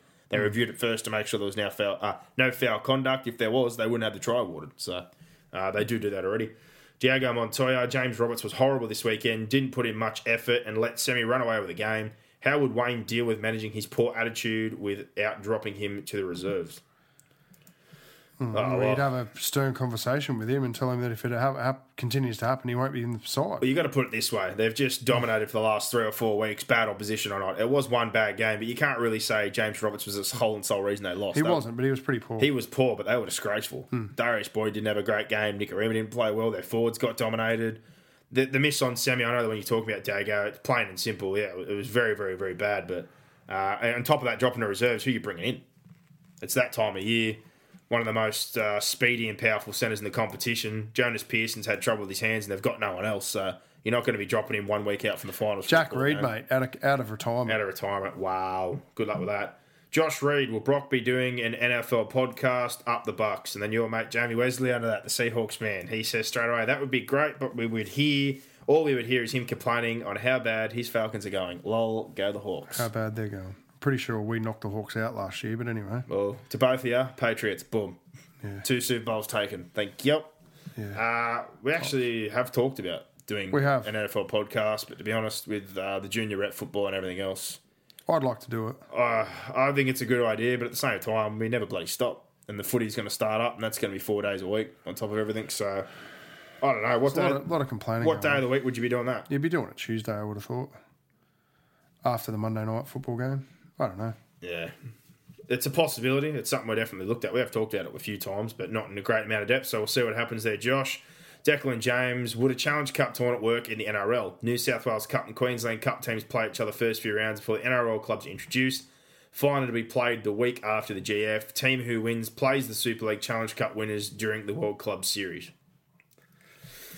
Uh, I think that's a bit weird considering a lot of them are linked to clubs, so it's a bit hard to you know have your top squad maybe meet up against your lower squad, and I, I don't know if that would work a Challenge Cup for. I'd love to see it. I, well, how are you going to know if it works if you don't give it a crack? Oh, I I, don't want to see it. I'd like to see some kind of tournament like that, but then again, we've talked a million times about the issue of player burnout, rep football, playing too much football. So you're just introducing something else. No, I think the comp needs to be short. when we've already got a problem with people that have an issue with the nines, the All Stars game, all the rest of the bits and pieces. So, uh, yeah, I, I'd love to see something else, but I d- I, doubt the players who are looking at the conditions right now of that agreement would want any more football to be added in. But something that uh, you could try. George Cranitas, uh, you've each purchased your own team for the 2018 season. Which city or region is it based in? What's your team name and colours? Who's your marquee player available off or of, uh, available or off contract for 2018? Who's your coach available or off contract for 2018? Oh, well, City. We, it depends what you're talking about here. I, if you're going to go off what we'd be doing Brisbane. if the NRL, it's either the second Brisbane team or it's WA. And Brisbane. coach and first player, if they have to be off contract 2018, I don't have the time to look up who's off contract. But if I could pick any player, I'd be and take age out of it. I'd say Cameron Smith and Craig Bellamy, my coach and first player. I'd take Surprise, surprise. easy. Uh, team colours, city or region. Yeah, I, I don't know. So I'd get Daryl Powell from Castleford. Oh. I'd go to Brisbane. And my off contract player, who would that be? Michael Lichaa. He'd be my, he'd be my, he'd be my well, I'm actually even going to Off-contract look this player. up. If we're going to get What are you doing? Mate, if you want off, if he has to be on, off contract next year, give us a sec. But we'll move on to the next question while this is loading up. Uh, Tom Douglas, where do you think this year's competition ranks in terms of quality compared to the previous year? Dog shit. What do you think is the biggest cause of the vast gap between the top few teams and the rest? The salary cap. Is it more a club issue or a governance issue of the NRL with third party agreements giving too much power? to Yes, you've answered your own question, Tommy. Mate. Third party agreements are fucking the competition. If you listen to us every single week, I don't know how many times someone's brought up third parties and what the difference is. It makes me angry. and it makes uh, oh, it should make everyone angry. But It doesn't yeah, make you angry, mate. Your team's on top of the comp. My team sucks. Yeah, we don't Your really- team has TPAs, mine doesn't, right? Oh, come on, we're You're not, backed by News Limited, mate. no, we're not. We're, Pull your head we're in. privately owned. You drop Yeah. you. you don't even know. Yeah, you're backed by News That's how Limited. far behind you are. You're a grub. We got picked up by a private company that owns an advertising agency and is linked to the Man City Group. So do you have TPAs? we have some. Have fucking shitloads. We don't have a ton. Don't worry about that, mate. All right, mate. Come on, mate. Just sit over there, Titans man. Sit over there. Uh, Mitch Brackenbridge. Can anyone? Uh, can anyone really? What can anyone really? One can beat the storm. Okay, he's mixed it up. I No, no one can beat the storm. He says no, they can't. I wouldn't think so. You answered your own question again. We've got a lot of people answering their own questions this week. Good times. Andrew Wales can't believe Aaron Wood scored first try on the weekend.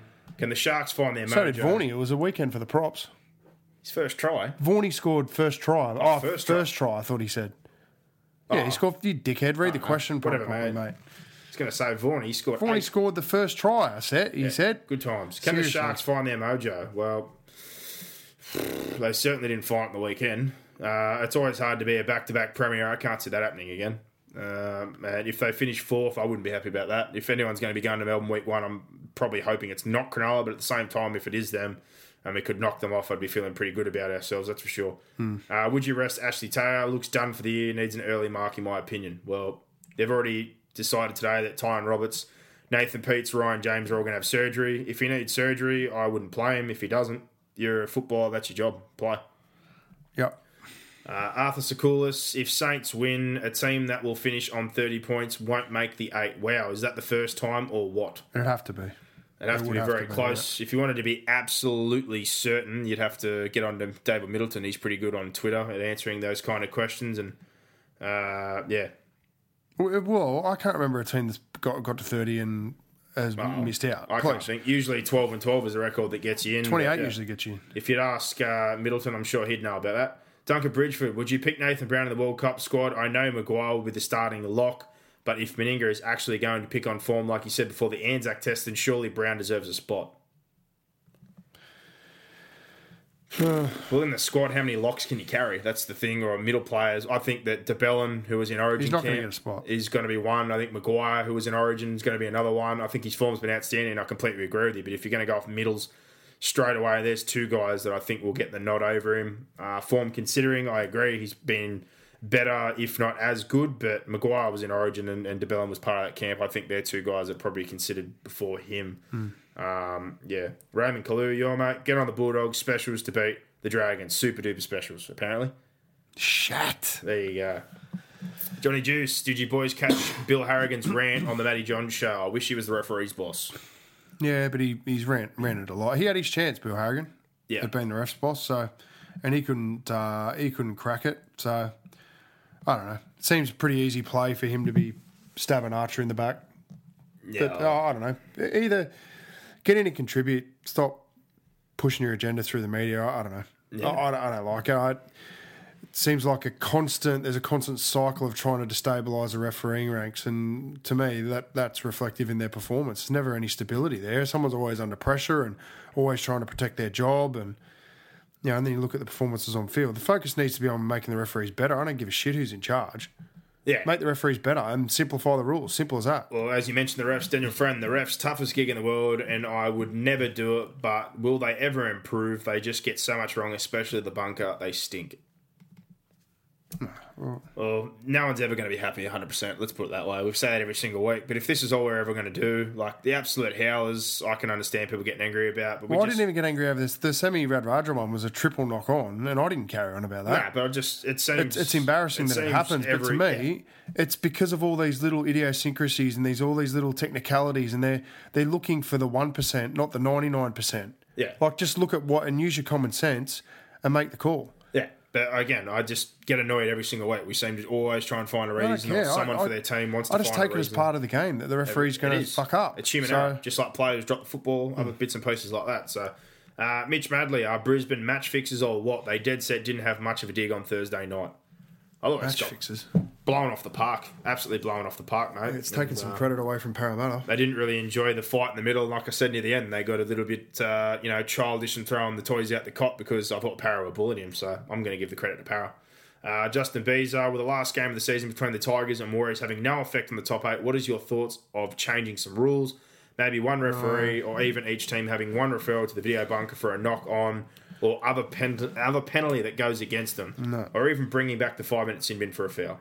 Mm. No, they should do that, that in the trial games next year. It's well- a competition game needs to be played under the same rules as every other competition Is game. it just me, or did the twenties get rid of the challenge that everyone wanted brought in the NRL this year? I don't know. I don't watch. I've I seen some rarely of the watch twenties. a twenties game because it's crap. Oh, well, I've watched a little bits and pieces. I don't think I've seen a captain's challenge this year. so I think the captain's challenge even got scrapped. But yeah, I'll tell you what should happen in that game. The two female referees should make their debut in that game. well, we said before as well though. We keep changing rules. Just stop.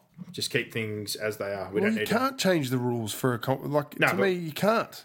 stop overcomplicating and adding things. That'd be like saying, "Oh, we're gonna, you know, we're gonna play a game in the Premier League. They're gonna change the rules because it, the five minute sin bin. I think should be brought back, but there's no use trying it. For The NFL, game. they would never do that. They do it in the preseason. That's when it's the time to test things. Josh Deans, I really don't think making players miss out on playing for discipline reasons is fair. Totally unfair to his teammates, but most of all the fans. Dock him a week's wage, make him clean the dressing room, wash the jerseys. Big gamble from Mary in such a huge game. Thoughts, boys? Well, no, I agree with it because You don't in the end, you to need to punish. You punish him. You take away what means the most to him, which is playing. and these He are doesn't deserve to play. these are NRL players. They're not going to be cleaning dressing rooms and washing the jerseys. So, what's the ultimate punishment for a person? Sit him out and make him clean the jerseys and wash the freaking sheds. They don't wash jerseys. No, I'm just saying. I get uh, that. You know what I'm saying? But the ultimate punishment for a professional at this level is to be sat out of a game. That's miss what out, they that's right. train for the week and what they want to do. And Uh, you know, you got to be held accountable for your actions. Every team has standards and culture, and he didn't follow those. And the senior player group and the coach thought you're out. And given his form, honestly, I don't think it's a bad thing he didn't play because he hasn't really helped in the last few weeks. Brett Sims, what has Josh Cleland got to do to get a crack at first grade? Surely Hasler can't be the next you. You boys are doing a great job. You remind me of two blokes in a bar talking footy and giving back to the game we all love. I believe the clubs could give so much back to the members. Things like blogs with players, coaches, staff, Facebook live training sessions. They seem to forget that it's just not about first grade, it's about the whole club. Anyway, sorry about the rant. Keep up the good work. And thanks. That's from Brett Sims there. But, uh, mate, honestly, uh, big thank you for all the feedback. And we've talked about this before. If you want to talk about the new salary cap and the way they're going, they're going to have to give more than they do right now, like we said, with the bullshit cliches and interviews and basically just avoiding that altogether. If they want this revenue share, the players, they're going to have to chip in a hell of a lot more um, if they're going to get that bigger share of the pie as far as access to the fans, clubs giving back their better interviews and all those bits and pieces. Uh, as far as Josh Cleland is concerned, uh, I think he just got named to the New South Wales Cup Team of the Year. Dogs are done for the year. Is he going to be there next season? I'm pretty sure. If they've got second tier room, I don't see why you wouldn't give him a game. But Yep. they start finals this week for New South Wales Cup. Uh, I'm pretty sure they finished top four, so they're going to get two chances. But I highly doubt they're going to drag Cleland out now. As much as I'm sure he'd love to make his debut, I I don't know if they'll do that to him this week. Yeah. And uh, yeah, uh, yeah, I'll see what happens there. Mateo Grasso, McGregor Mayweather, your thoughts and what do Penrith do to cover Moylan and Edwards' injuries? Cartwright slipped back into six on the weekend, and that's very worrying. Well, McGregor Mayweather, it was it was not too bad, but you know you kind of got what you expected that he got outboxed in the end and he gassed out. Um, it was better than what I thought. it was wasn't, wasn't fit enough. Nah, but it was better than what I thought it was going to be. He also did throw a hell of a lot early on. and I think they talked about resting or taking it a bit easier. He certainly didn't do that. He, he went after him, but yeah, he got outboxed in the end. Uh, Penrith for Moylan and Edwards. Well, they look like they've named Whare at fullback, and obviously Dallin played there on the weekend. To me, Cartwright doesn't play six. May stays at six. Uh, that's that's a no brainer. As far as the fullback, that's a different story. Who would you play? Would you play Dallin or would you play Whare? No, I play Whare before I play Dallin. Yeah, well, I think Dallin as well. Dallin can't control the ball in the wing. Nah, well, I think also a passing game, and Whare played some fullback in the juniors as well. He's got a good sleight of hand, being that centre, and he transfers it to the winger. I'd put Whare back there. I think he'd be a bit safer with the football. So that's what I do this week. May stays at six, Whare goes to the back. Well, ter- I think the that fight's been let off the hook a little bit. It was supposed to be the fight of the century and the biggest sporting event of all time. They didn't sell the joint out, um, and you know, it was okay. But I, like as from a fighting perspective, from a viewer perspective, I, th- I enjoyed the Pacquiao Horn fight more than that fight. Yeah, I did. Pacquiao and Horn was two boxers trying to absolutely murder each other. So, like I said, for, for all the hype around, that's why I was It more. was a bit of a circus show. Like I, I, Yeah. I like to watch it, but it, all the hype around it. That was the appeal. well of it, done, well done to McGregor and Mayweather for Yeah. generating that hype because it certainly was never, ever, in my opinion, ever going to live That's up why to I messaged you and you said, "What do you think?" I just I wasn't really sold because I didn't ever think he was unless he punched him out and early on. He wasn't wielding haymakers or really going for hmm. him. He was landing volume, but he didn't damage. I him. was or impressed. He hurt him. I was impressed with the way that Mayweather fought Yeah, but I didn't think. Yeah, more so than when Mayweather fought Pacquiao. So.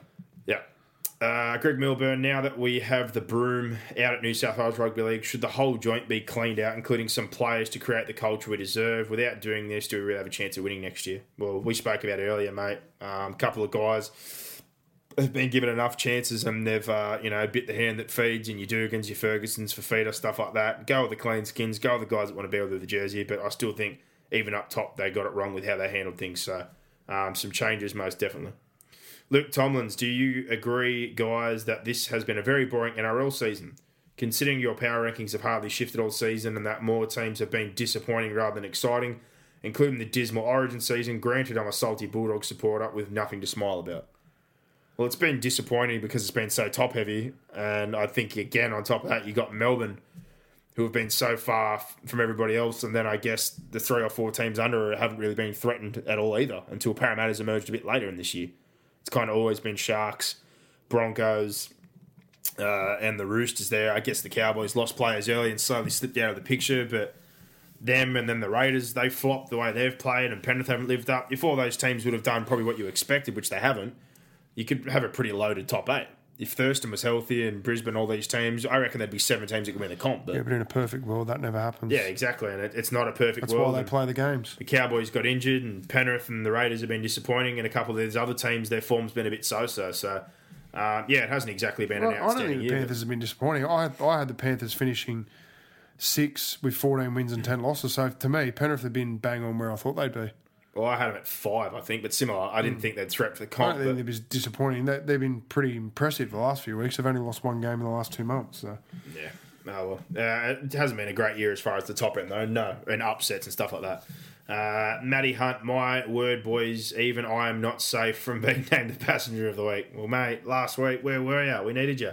Uh, the passion of the week and my most hated player of all time makes Justin Hodges makes Justin Hodges look like a saint is Josh Dugan. My God, this guy is a disrespectful, arrogant grub. He thinks he's a world class athlete and worth a million dollars, but he can't even show up on time for game day.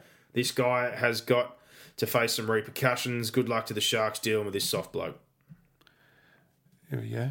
What did he say? What, did, what did Diego say? Diego says, "Can you be a passenger if you don't make it onto the bus?" Haha.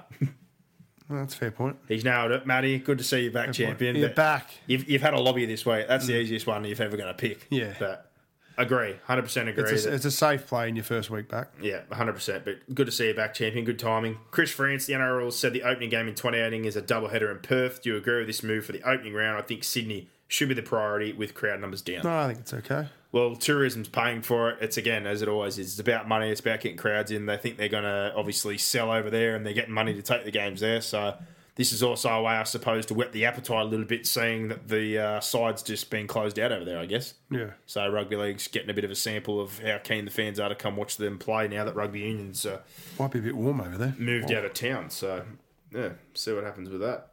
But uh, I think that's almost everything. There was one more I have to find that came through, and it was in the comments, and I think it was Arthur uh, if I got that right, who Big Arthur. posted something before. But we got one more here: James Heron, Bob's Burgers or Rick and Morty.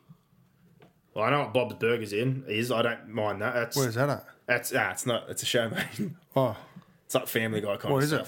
Yeah, I, I think Bob's Burgers are. alright. I've, never, never seen I've either. never seen Rick and Morty, so I can't help you with that one. never seen either, mate. Game of Thrones.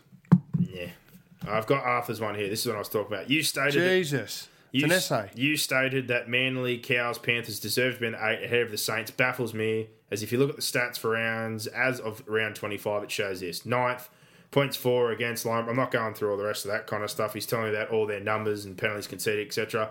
They're top five in all stats, on top of flogging Manly twice, beating Panthers twice, beating Cowboys and Sharks, should have been twice. They are ninth only due to dud calls. Uh, that gridiron forward pass, which lost them a game against the Sharks in the last minutes, the difference of the Saints being fifth and the Sharks six, as both were bound 30 points. Saints better for and against, plus Parley staying on when Dukes man both HIA and Saints had no reserve back to play at fullback is what lost them the game as well. Saints were on top until then. Come on, fellas, give Saints some credits. They are much better than Manly, especially flogging them twice as proof of that. In saying that, I feel Saints are at best eighth and seventh in the comp and will be out week one of the finals if they make it. Sorry for the long post. This is the first time that a team will miss on 30 points. Well, the Titans beat the Sharks twice and beat Melbourne. So does that mean we get And the they're not in the finals. So, uh, and we didn't Look, say. they are where they are because they deserve to be where they are. And like, Simple as that. I I don't know. I look. I think Penrith, the Dragons, Manly, and the Cowboys for me are all as bad as one another. I don't think any are any better than each other.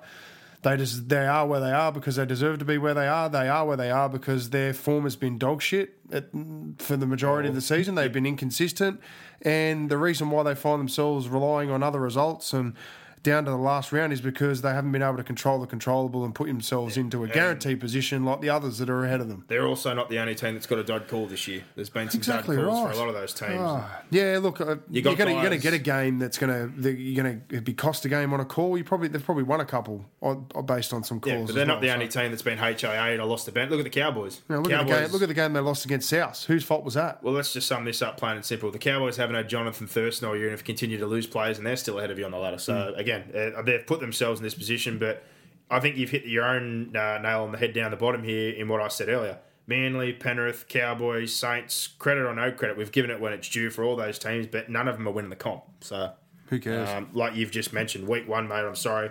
Uh, give me all the stats you want. I think they're going to get knocked out week one, if not week two, if they do survive. And at the moment, if they did get in from the ladder predictor I did, it'll be the Sharks week one, so they'll get a chance If- to get redemption. If the Dragons make it a preliminary final this year, I'll run nude up the main street of Penrith. There, you go. But appreciate Because they won't they they won't be making a preliminary final this No, year. they won't. But appreciate the passion, mate, and good for the feedback. Like Yeah, I said, we give credit where credit is due. They've all got credit at different stages of the year, but honestly, all those teams. How many games have Melbourne lost this year? Three? Four, I think. Four. And one of them was to the Titans. That's right. And As good as a grand final for us. An absolute shootout, I think, that game. That was, was. the massive, absolute point barrage. Apparently Neil Henry can't coach, but Nah, and you beat the Sharks twice as well. Yeah, They were it is. comp last year, so. Uh, that's all the questions for this week. Much appreciated, everybody, for those. If you've missed out, feel free to inbox us or send some through. We now move on to Mr. Gossip. We'll get any dirts and do the tips thanks to WilliamHill.com. But before I move on, have to say a big thank you to Richmond Residential. Obviously, another one of our charity partners. They chipped in for an ad on the show to donate some money to our charity this year, which is the Great Walk Foundation. So, if you're out there and you're looking for a bit of help, Richmond Residential are the ones for you because they are a strategic financial management consultancy. They deliver a broad range of highly effective wealth creation solutions for the commercial and non commercial financial sectors. They can offer you things such as financial strategy, commercial loans, financial management, mortgage restructuring, home loans, debt consolidation, leasing finance, real estate investment, and superannuation planning. Something that I've said before I need to look into. Uh, its professionals have a strong client focus and their dedication will help you to achieve the financial success that you want. They work with you and for you to get you where you want to be. Contact them today, 0288244000. Follow them on Facebook and LinkedIn or book your complimentary strategy session and visit them at Suite 415 of 33 Lexington Drive, Bella Vista, New South Wales 2153. Richmond Residential, thank you very much. And on to Mr. Gossip, brought to you by WilliamHill.com. If you're going to have a bet on the NRL or any sport, make sure you do it with William Hill.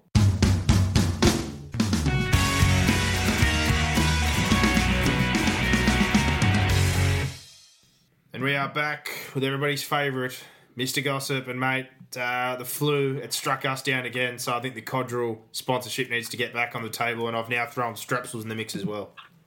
Crikey, has this been the worst winter for us lads or what? Mate, it, uh, it hasn't been exactly a great time, but it's going to get warmer soon, thank God. And it's warming up in football terms as well. The finals, one week away after this round concludes. One week away. Look, I, I look at round one and it doesn't seem that long ago, but I tell you what, that origin period, gee, she drags on. So Yeah. it's been a long season, I guess. So um, keen to get some semi-final football underway. Most definitely, mate. What do you got for us in uh, the gossip department? Much cooking this week? Yeah, look, we've got a few things, guys, and look, we'll we'll touch on James Graham. We tend to touch on him every week. Um, it's been pretty heavily publicised, I think, in the past two weeks that the Dragons are keen on James Graham. They've offered him 600k. We know we mentioned last week on the podcast that he's currently his contract for next year is one million. So do the maths. The Bulldogs are going to have to pay 400k. The problem is the Bulldogs are taking their sweet ass bloody time. The Dragons are starting to get cold feet. So the Bulldogs are going to have to start getting cracking if they want to start shedding some cap space. But um, an interesting one, James Graham at the Dragons. Where does he fit, boys? I think we said last week. I honestly don't think he does fit, and for the point where their forward pack is and their group, I, I don't think they need him. And um, all the miles we said he's on his legs. Seventeen years old debut, six or seven grand finals in a row. Comes here, finals campaigns. He had knee problems last year. Had a neck surgery this year. They've got Vorney. Sims has been playing in the middle. Armel, Thompson, Frizell, DeBellin. Uh, they got young Selle. Host, Laurie, who they've re-signed. Uh, it- it's a big wacky cap again, and they seem to have done a lot of big contracts. Uh, the, the big thing about that for me is your depth. When you spend heavily on just a couple of top players, you don't have a whole lot of depth, and this just doesn't really make sense to me. And as great of a player as he's been, six hundred thousand seems a lot for James Graham.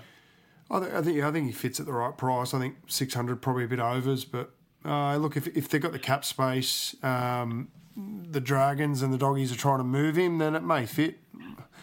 Uh, he, he does look a bit stale at the Bulldogs. I think James Graham. He either that or his legs are just gone and he's gone part over the hill. I don't, so. I don't see him fit their pack style though. They they carry heavy. He wants the ball play and tip and play out the back. He doesn't have the maybe speed. maybe he or- might compliment him and change it up a little bit. I, I don't know. I think de Belin's the one right now is the only one who has that outlet, but he's also mm. got the leg speed and the power to back up To that ba- ball yeah. playing. I I think, get it. I think Graham kind of stammers what they try to do. honestly, I, I'd I'd probably like him more if he was at the Dragons. I'm not the biggest Bulldogs fan in the world, and with the way they play, but yeah, it'll be interesting if he does go there to whether you know he sparks up again and looks to be the James Graham of old, or whether his legs are just a little bit too old.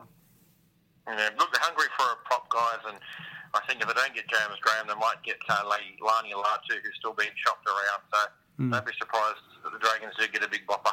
Yeah, yeah, fair enough. Yep.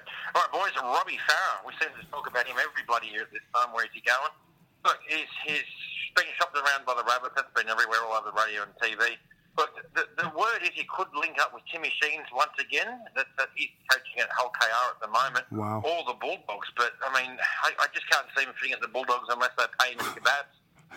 Honestly, the, the Bulldogs were saying the other week that they were going to struggle to fit New Brown in. They were going to try and find a way to get out of that deal. And Robbie Farah is not going to just sit there and tackle and pass and do as he's told. We've already seen that, which is half the reason Souths are trying to offload him now. So just just go to the Super League, move on, leave the NRL. well, Hull KR aren't even in the top tier.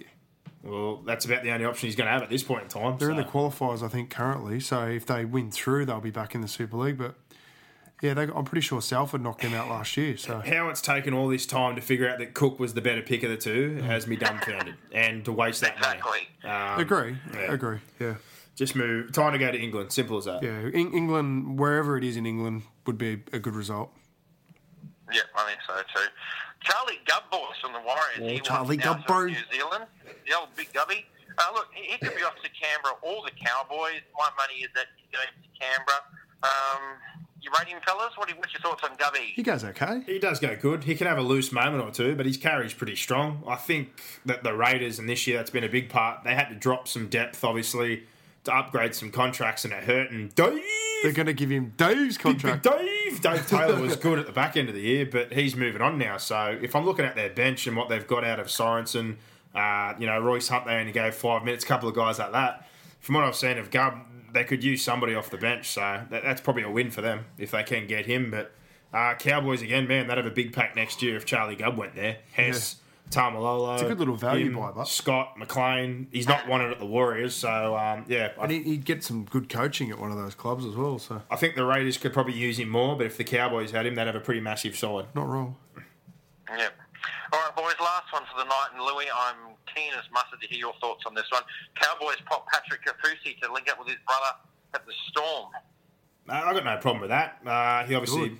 blew his ACL earlier in the year, and I thought he was doing a pretty good job the few games that he got before he hurt his after filling in for Scott. And we've seen what uh, Melbourne's done, obviously, with Felise. Felise was a guy off the bench playing prop short minutes who I liked. Had no clue first round. I tipped that we, he probably might struggle. No Proctor, no Harris. He's starting back row.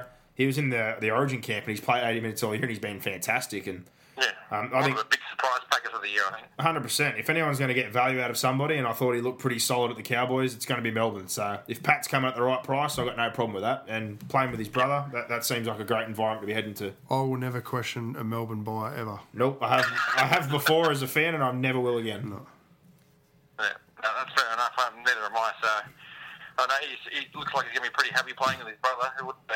Yeah, hundred percent. And a couple of years probably left of maybe Smith and Slater for another year, and pretty good young side building around that. So uh, yeah, not a bad move if they do get him down there at the right price. But if that's all the gossip for this week, champion. Moving on to the tips from last week, and uh, we pegged one point back, so we're all spaced out a little bit here. But Boxhead, you got five, uh, I got five, and Goss got four. So it's one eleven Boxhead, one thirteen for me, Goss one seventeen. So Well, if we get one a week, peg one back a week, we're okay. yeah, well, That's all you got to do. You're going to need to get that one back a Just, week. just chip away, brother. It's just chip away. Time's running out. We'll I think get- I tipped Newcastle last week, which was silly. No, you didn't. There was I the- you tipped the Titans. That's the one you tipped. I tipped the Titans. I tipped the Eels. but you tipped the Dragons and you tipped the Eels. They're the two you got back to turn it around. So. I'm pretty sure I did tip the Knights, man. No, you didn't. I, did? got them at home. I had them. It's all right, mate. Okay. Don't worry. It's all sorted. But this week, we move on. The bit of a gap there, we'll see what happens. But these odds and the tips brought to you by WilliamHill.com. If you're going to have a bet on the NRL or any sport, make sure you do it with William Hill. You get the old price pump once a day if you like having a fiddle on the fillies or punt on the ponies, as they say with that other company who I'm not going to mention. But uh, this week things kick off. It is the Cowboys versus the Broncos, the first game. Uh, as far as the Cowboys are concerned, they are unchanged. On the Brisbane front, Korbin Sims is out. Friday moves to prop. Kahu returns on the wing, and Benji and Pangai Jr. are back on the bench. So, box set, I'll give you first reel here. Cowboys, Broncos. Broncos bounce back. Yeah, I'll bounce back, eh? I am super tempted to back the Cowboys at home. Well, do it. Don't talk about it. But honestly, it's it's going to be a hard ass. So I'll stick with the Broncos after that towel up. But this is not going to be as easy as people are making it out to be. Yeah, no, and look, as a Panthers fan, we need uh, the Broncos fans to win, uh, or the Broncos team to win, sorry. So look, I'm going to go the Broncos, but as you said, I just, you don't know what you're going to get. If, if the, the Broncos start like they did last last week, bloody hell. Yeah, are we right in saying that if the Cowboys lose, Penrith are in? Yes, I Yeah. believe so. No For- matter no matter what. For and against, like I said to you, they would rather that Manly lose because Manly's worse off. Penrith are ahead of them by at least 30 points. So they need Penrith to get shellacked. Oh, they Yeah, need the. like 30 or more, I think. And they need the Dragons to lose full stop. That's my point. I said So, that before. I'm yeah. pretty sure if the Cowboys lose, Penrith are safe. The Cowboys want Yeah. uh, Penrith to win, so Manly fall under them, hopefully. Yeah, okay. I did get my calculator earlier, but I've got a headache and went, that's still. Yeah. Yeah, there- there- there's a lot to take. Yeah, I'm forgetting about the number. I'm forgetting about the numbers. I'm just saying if North Queensland get beat, Penrith are pretty much through. Pretty much solid, yes. Yeah. But uh, the odds for this one with WilliamHill.com, the Cowboys are the outsiders at $2.55. $1.52 are the Broncos. Minus five and a half is the line. One to twelve Broncos, three seventy. Uh, sorry, two ninety. Uh, three seventy five for the Cowboys. Thirteen plus Broncos, two ninety. Six fifty for the Cowboys. The second game we move on to is the Eels versus South Sydney Rabbitohs, who got absolutely destroyed last week. Parramatta get Ma'u back.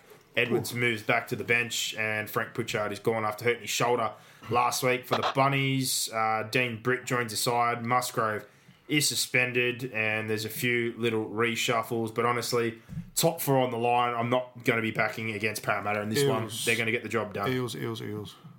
No, Eels should win, but they were also supposed to beat the Knights a few weeks ago and got beaten. So. I don't know, well, go on, tips house. Yeah. I might look, I might look bloody stupid, but I'm not. I'm going to go the Eels. Yeah, I think that's pretty straightforward. The other week was one of those lapses, but a week out from the finals, now it's not the time to dish up a steamer of a performance. And William Hill, they agree with that. $1.22 for the Eels, four thirty for Souths, minus 13.5 is the line. 1 to 12 para, 325 550 South, 13 plus para, $1.85, $13 South, the Titans versus the Roost as well. They've checked out for the uh, year. They've sent a couple of blokes off for surgery. There's no Copley. Wallace is suspended. Peats, Roberts, and even Ryan James. It's uh, he's going to have surgery. So yeah, the the Titans have packed it in for this one. The Roosters they have come into this with no changes. It's easy. It's the Roosters. Roosters win easy. If the Titans win this game, it'll be the greatest win ever in club history. and I wouldn't give two shits if they did. To be fair, because it means zero. Wow. Brutal. Yeah, I'm just looking forward to this Feel that, season being people? over. Do you feel that? Oh, that's anger. Yeah, I love it. I love a bit of passion. Yeah, I've got to go the Roosters as well. Well, you'd think 20 plus or more. Yeah, well, uh, coming into today, I think the line was 16, but after they announced a couple of players were getting surgery with WilliamHill.com now, the Roosters are a dollar nine, seven fifty for the Titans, minus twenty and a half is the line. One to twelve for the Roosters, four twenty five, eight fifty for the Gold Coast, thirteen plus Roosters a dollar thirty five, thirty four dollars for the Titans to win thirteen plus. So, yeah, big odds there. Moving on, it is one of the critical games of the round. One of these teams could be in danger. It is Manly versus the Panthers. On the Manly side of things, Curtis Sironen returns. He goes straight back into the back row. Shaun Lane, he drops out of the 17. On the Panthers side of things, they've named Whare at fullback, but they've got Moylan on an extended bench. Honestly, uh, out of the three games he's played, he's defended poorly. He's only finished one of those games. Why would you risk it? It's not worth it. Stick with May. You know what you've got. Whare at the back, we spoke about this. I think that's a smarter decision because Dallin's hands are not the safest. So um, I'm tipping Manly. I think Yeah. Manly are going to roll Penrith. I'm going to tip Manly. I think they owe Penrith one as well And after it's the also penalty count. at Lottoland or Brookvale, as we'd rather call it. Yeah, but these two teams are sort of similar for me. Uh, both got superstars in their lineup, but defence seems to be an afterthought for both these teams. Just don't seem to want to defend. Um, I'm going to go go Manly because they're at home. But uh, yeah, it could be it could be a high scoring game because these teams both don't like defence, especially on the goal line. Yeah, well, it'll be interesting to watch the goal line defense, and uh, obviously building fifth tackle pressure for the Panthers is another thing that we've seen lacking in the last couple of weeks. But with William Hill, Manly are the favourites at home, $1.77. They're obviously taking into account also that Edwards missing is a big blow uh, for the Panthers with William Hill. They're $2.05, minus two is the line. 1 to 12, Manly, $3, 325 Panthers, 13 plus Manly, $4, and $5 is for the Panthers. Storm Raiders, nothing much to gain out of this one, but apparently uh, the Storm players have been getting time off during the week, so they're going to be playing and staying in form. Uh, they've come in absolutely no changes on the Canberra side of things. Soliola comes back in the side. He moves to lock, to Pine to the bench, and Priest is out. I could honestly see the Raiders upsetting them on their best form if they throw the kitchen sink, and I think they will provide some trouble, but Melbourne won't want to lose heading into the finals, so I'll stick with the Storm at home and Cooper Cronk's home farewell. Man, this is a hard one. I uh, I'm going to tip Melbourne, but I'm going to I'm going to have some money on the Raiders. I think they're huge value at three dollars forty or three dollars thirty five. Um, yeah, look, I think Melbourne are the Melbourne are the tip. I, I'd be shocked if they lost, but I, I like the Raiders at that price because they they got a bit of a hoodoo over Melbourne, don't they?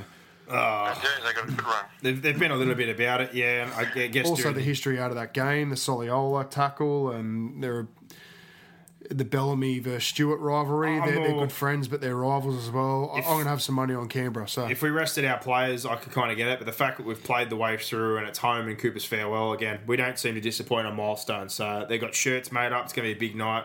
I'm not predicting a bloodbath, but I, I think Melbourne will get the job done Okay. on, on all the milestone factor. yeah, Yeah, look, I, this is Canberra's grand final. This is, we're treating this as their grand final, the last game of the year, obviously, against Melbourne.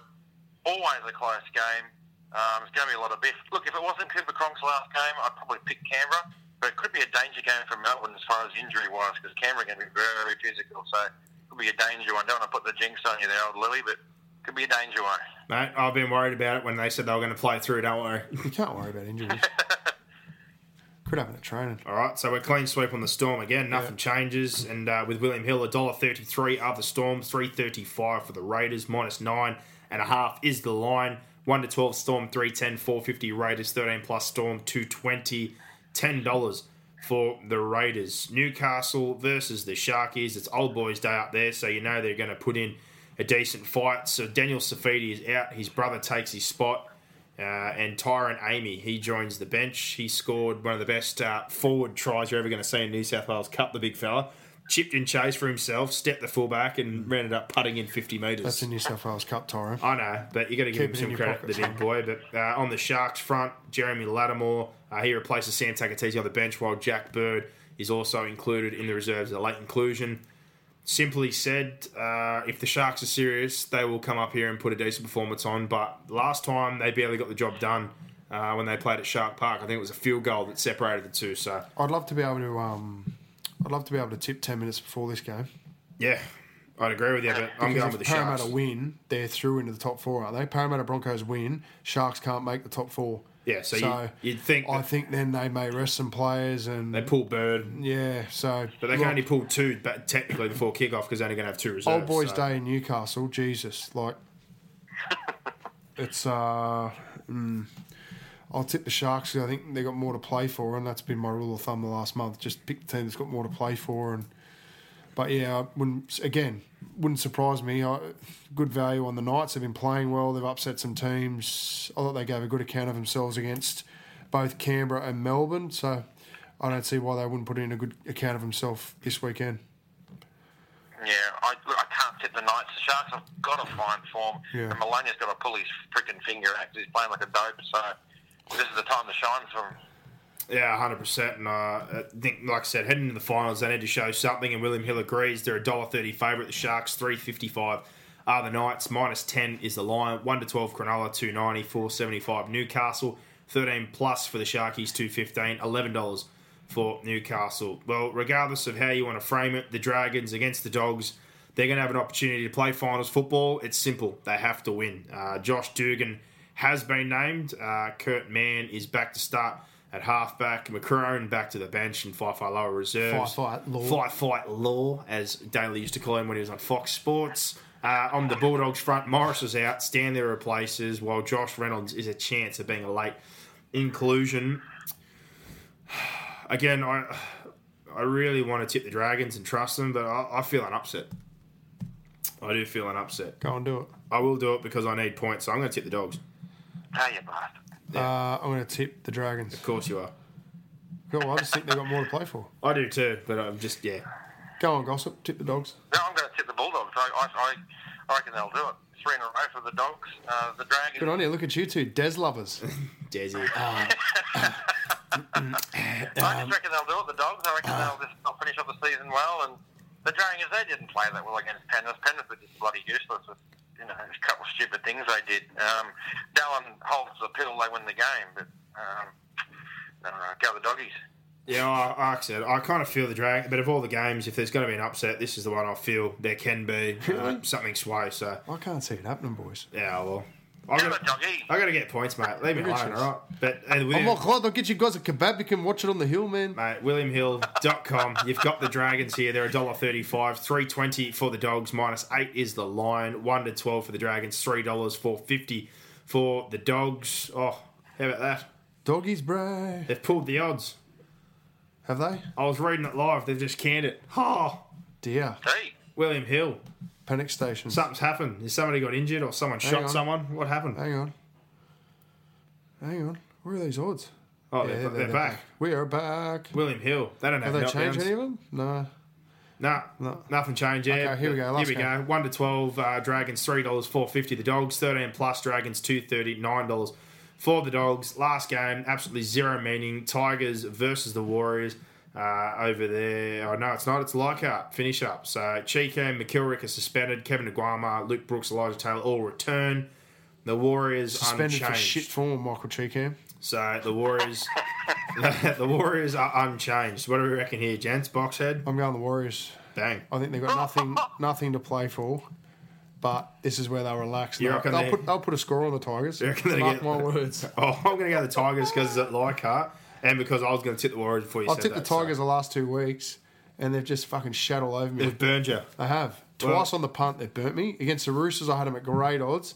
And then I had an absolute slew on them on Friday night, and they've just shit the bed. Well, we were just going against each other in text messages because we had bets the opposite way. Yeah. And you know no, what? I wasn't. I didn't worry about my money. That you were telling me that the Cowboys are the better side. Yeah, The fucking 100%. Tigers were the better side for sixty minutes and shat the bed. No, in general. Michael Chee-Kam, you're gone, mate. in general, next who's the better? In general, who's the better side? What do you mean? In general, Cowboys are a better side? They're a better side. They beat them. What do you mean the better side? They're a better football What does that team. even They're a better team, Laurie Daley style. Okay, the Cowboys are a better team than the Tiggity Tigers. Yeah. That's why Cowboys will be so they good that that they won't game. be playing in the finals. The Cowboys have better players, which is why they Why beat two go? the Someone Tigers. get a hose, for Christ's sake. Oh, I was happy. Now, um, the Cowboys will be on Mad Monday this time next week. Alrighty, Goss, what do you got? Warriors, Tigers, who you on? Tigers. Eh, how did the Warriors lose that game last week? Honestly, what are you dopes? Because they're getting ready to win this week. That's all. Oh, Absolutely. probably. Yeah, They're just that team, aren't they? Just. Ugh. Mate, you can't trust them as far as you can throw them. But the odds for this one, William Hill, the Tigers, a dollar fifty-seven, two forty for the Warriors, minus four and a half is the line. One to twelve, Tigers three ten, three sixty. The Warriors thirteen plus, Tigers three dollars, six dollars for the Warriors. Six dollars Warriors, thirteen plus. Get on, ladies and gentlemen. So gentlemen. we went absolute clean sweep, clean sweep the whole way until the end here, where we've gone the Dogs and you've gone the Dragons box, and we've gone the Tigers, you've gone the Warriors. so, so I'm going to get two up this week. there's a two point difference here. Come on. chasing them, but. I'm back. Oh, we'll see about that. Gossip, cheers as always, champion. Fingers crossed that the Penny Panthers can grab a win for you and get uh, a home final. But I don't think they're actually going to get a home final. They'll, they'll have to play at Allianz or ANZ. They played at they? Allianz last year, mate. Where are you guys well, been living? There you go. Mate, honestly, even if we get in the eight, who's going to beat the Storm? Let's be honest. Well, let's bloody hope so for my sake. Otherwise, I think I might just move. I'm going to do the old Happy Gilmore. I'm going to move to place where football's not anywhere within 50,000 miles. My Of an ice rink. my dad worshipped hockey. My mom, she hated it. She moved to Egypt where there's not a hockey rink for within 50,000 miles. You're an idiot. That's me.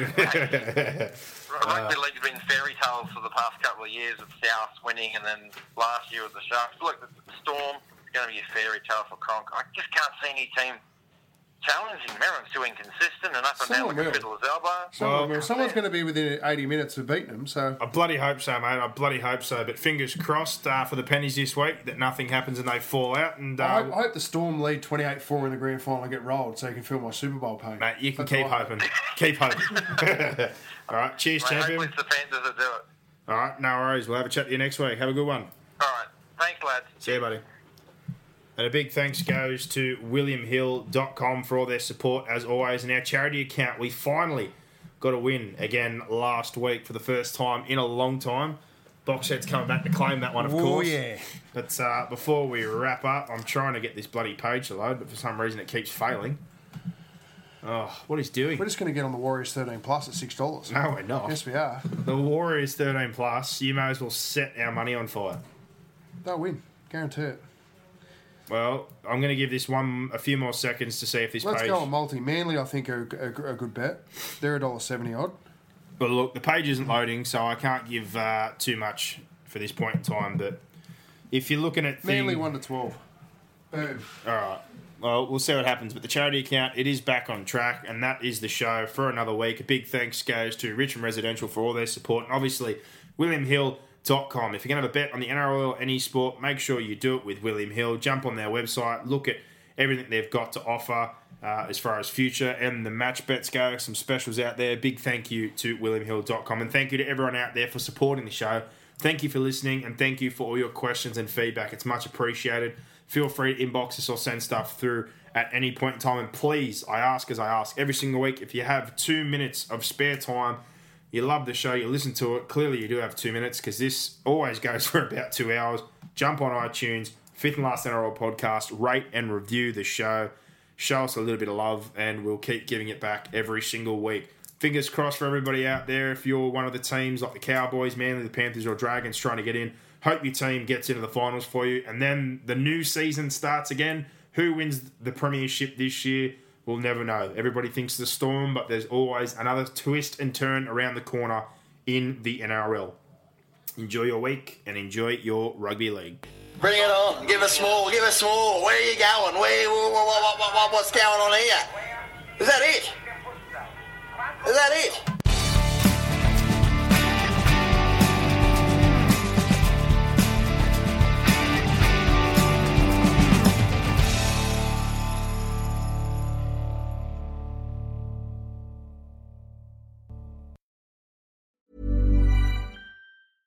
Hey, it's Paige DeSorbo from Giggly Squad. High quality fashion without the price tag. Say hello to Quince. I'm snagging high-end essentials like cozy cashmere sweaters, sleek leather jackets, fine jewelry, and so much more. With Quince being 50 to 80% less than similar brands. And they partner with factories that prioritize safe, ethical, and responsible manufacturing. I love that. Luxury quality within reach. Go to quince.com slash style to get free shipping and 365 day returns on your next order. Quince.com slash style.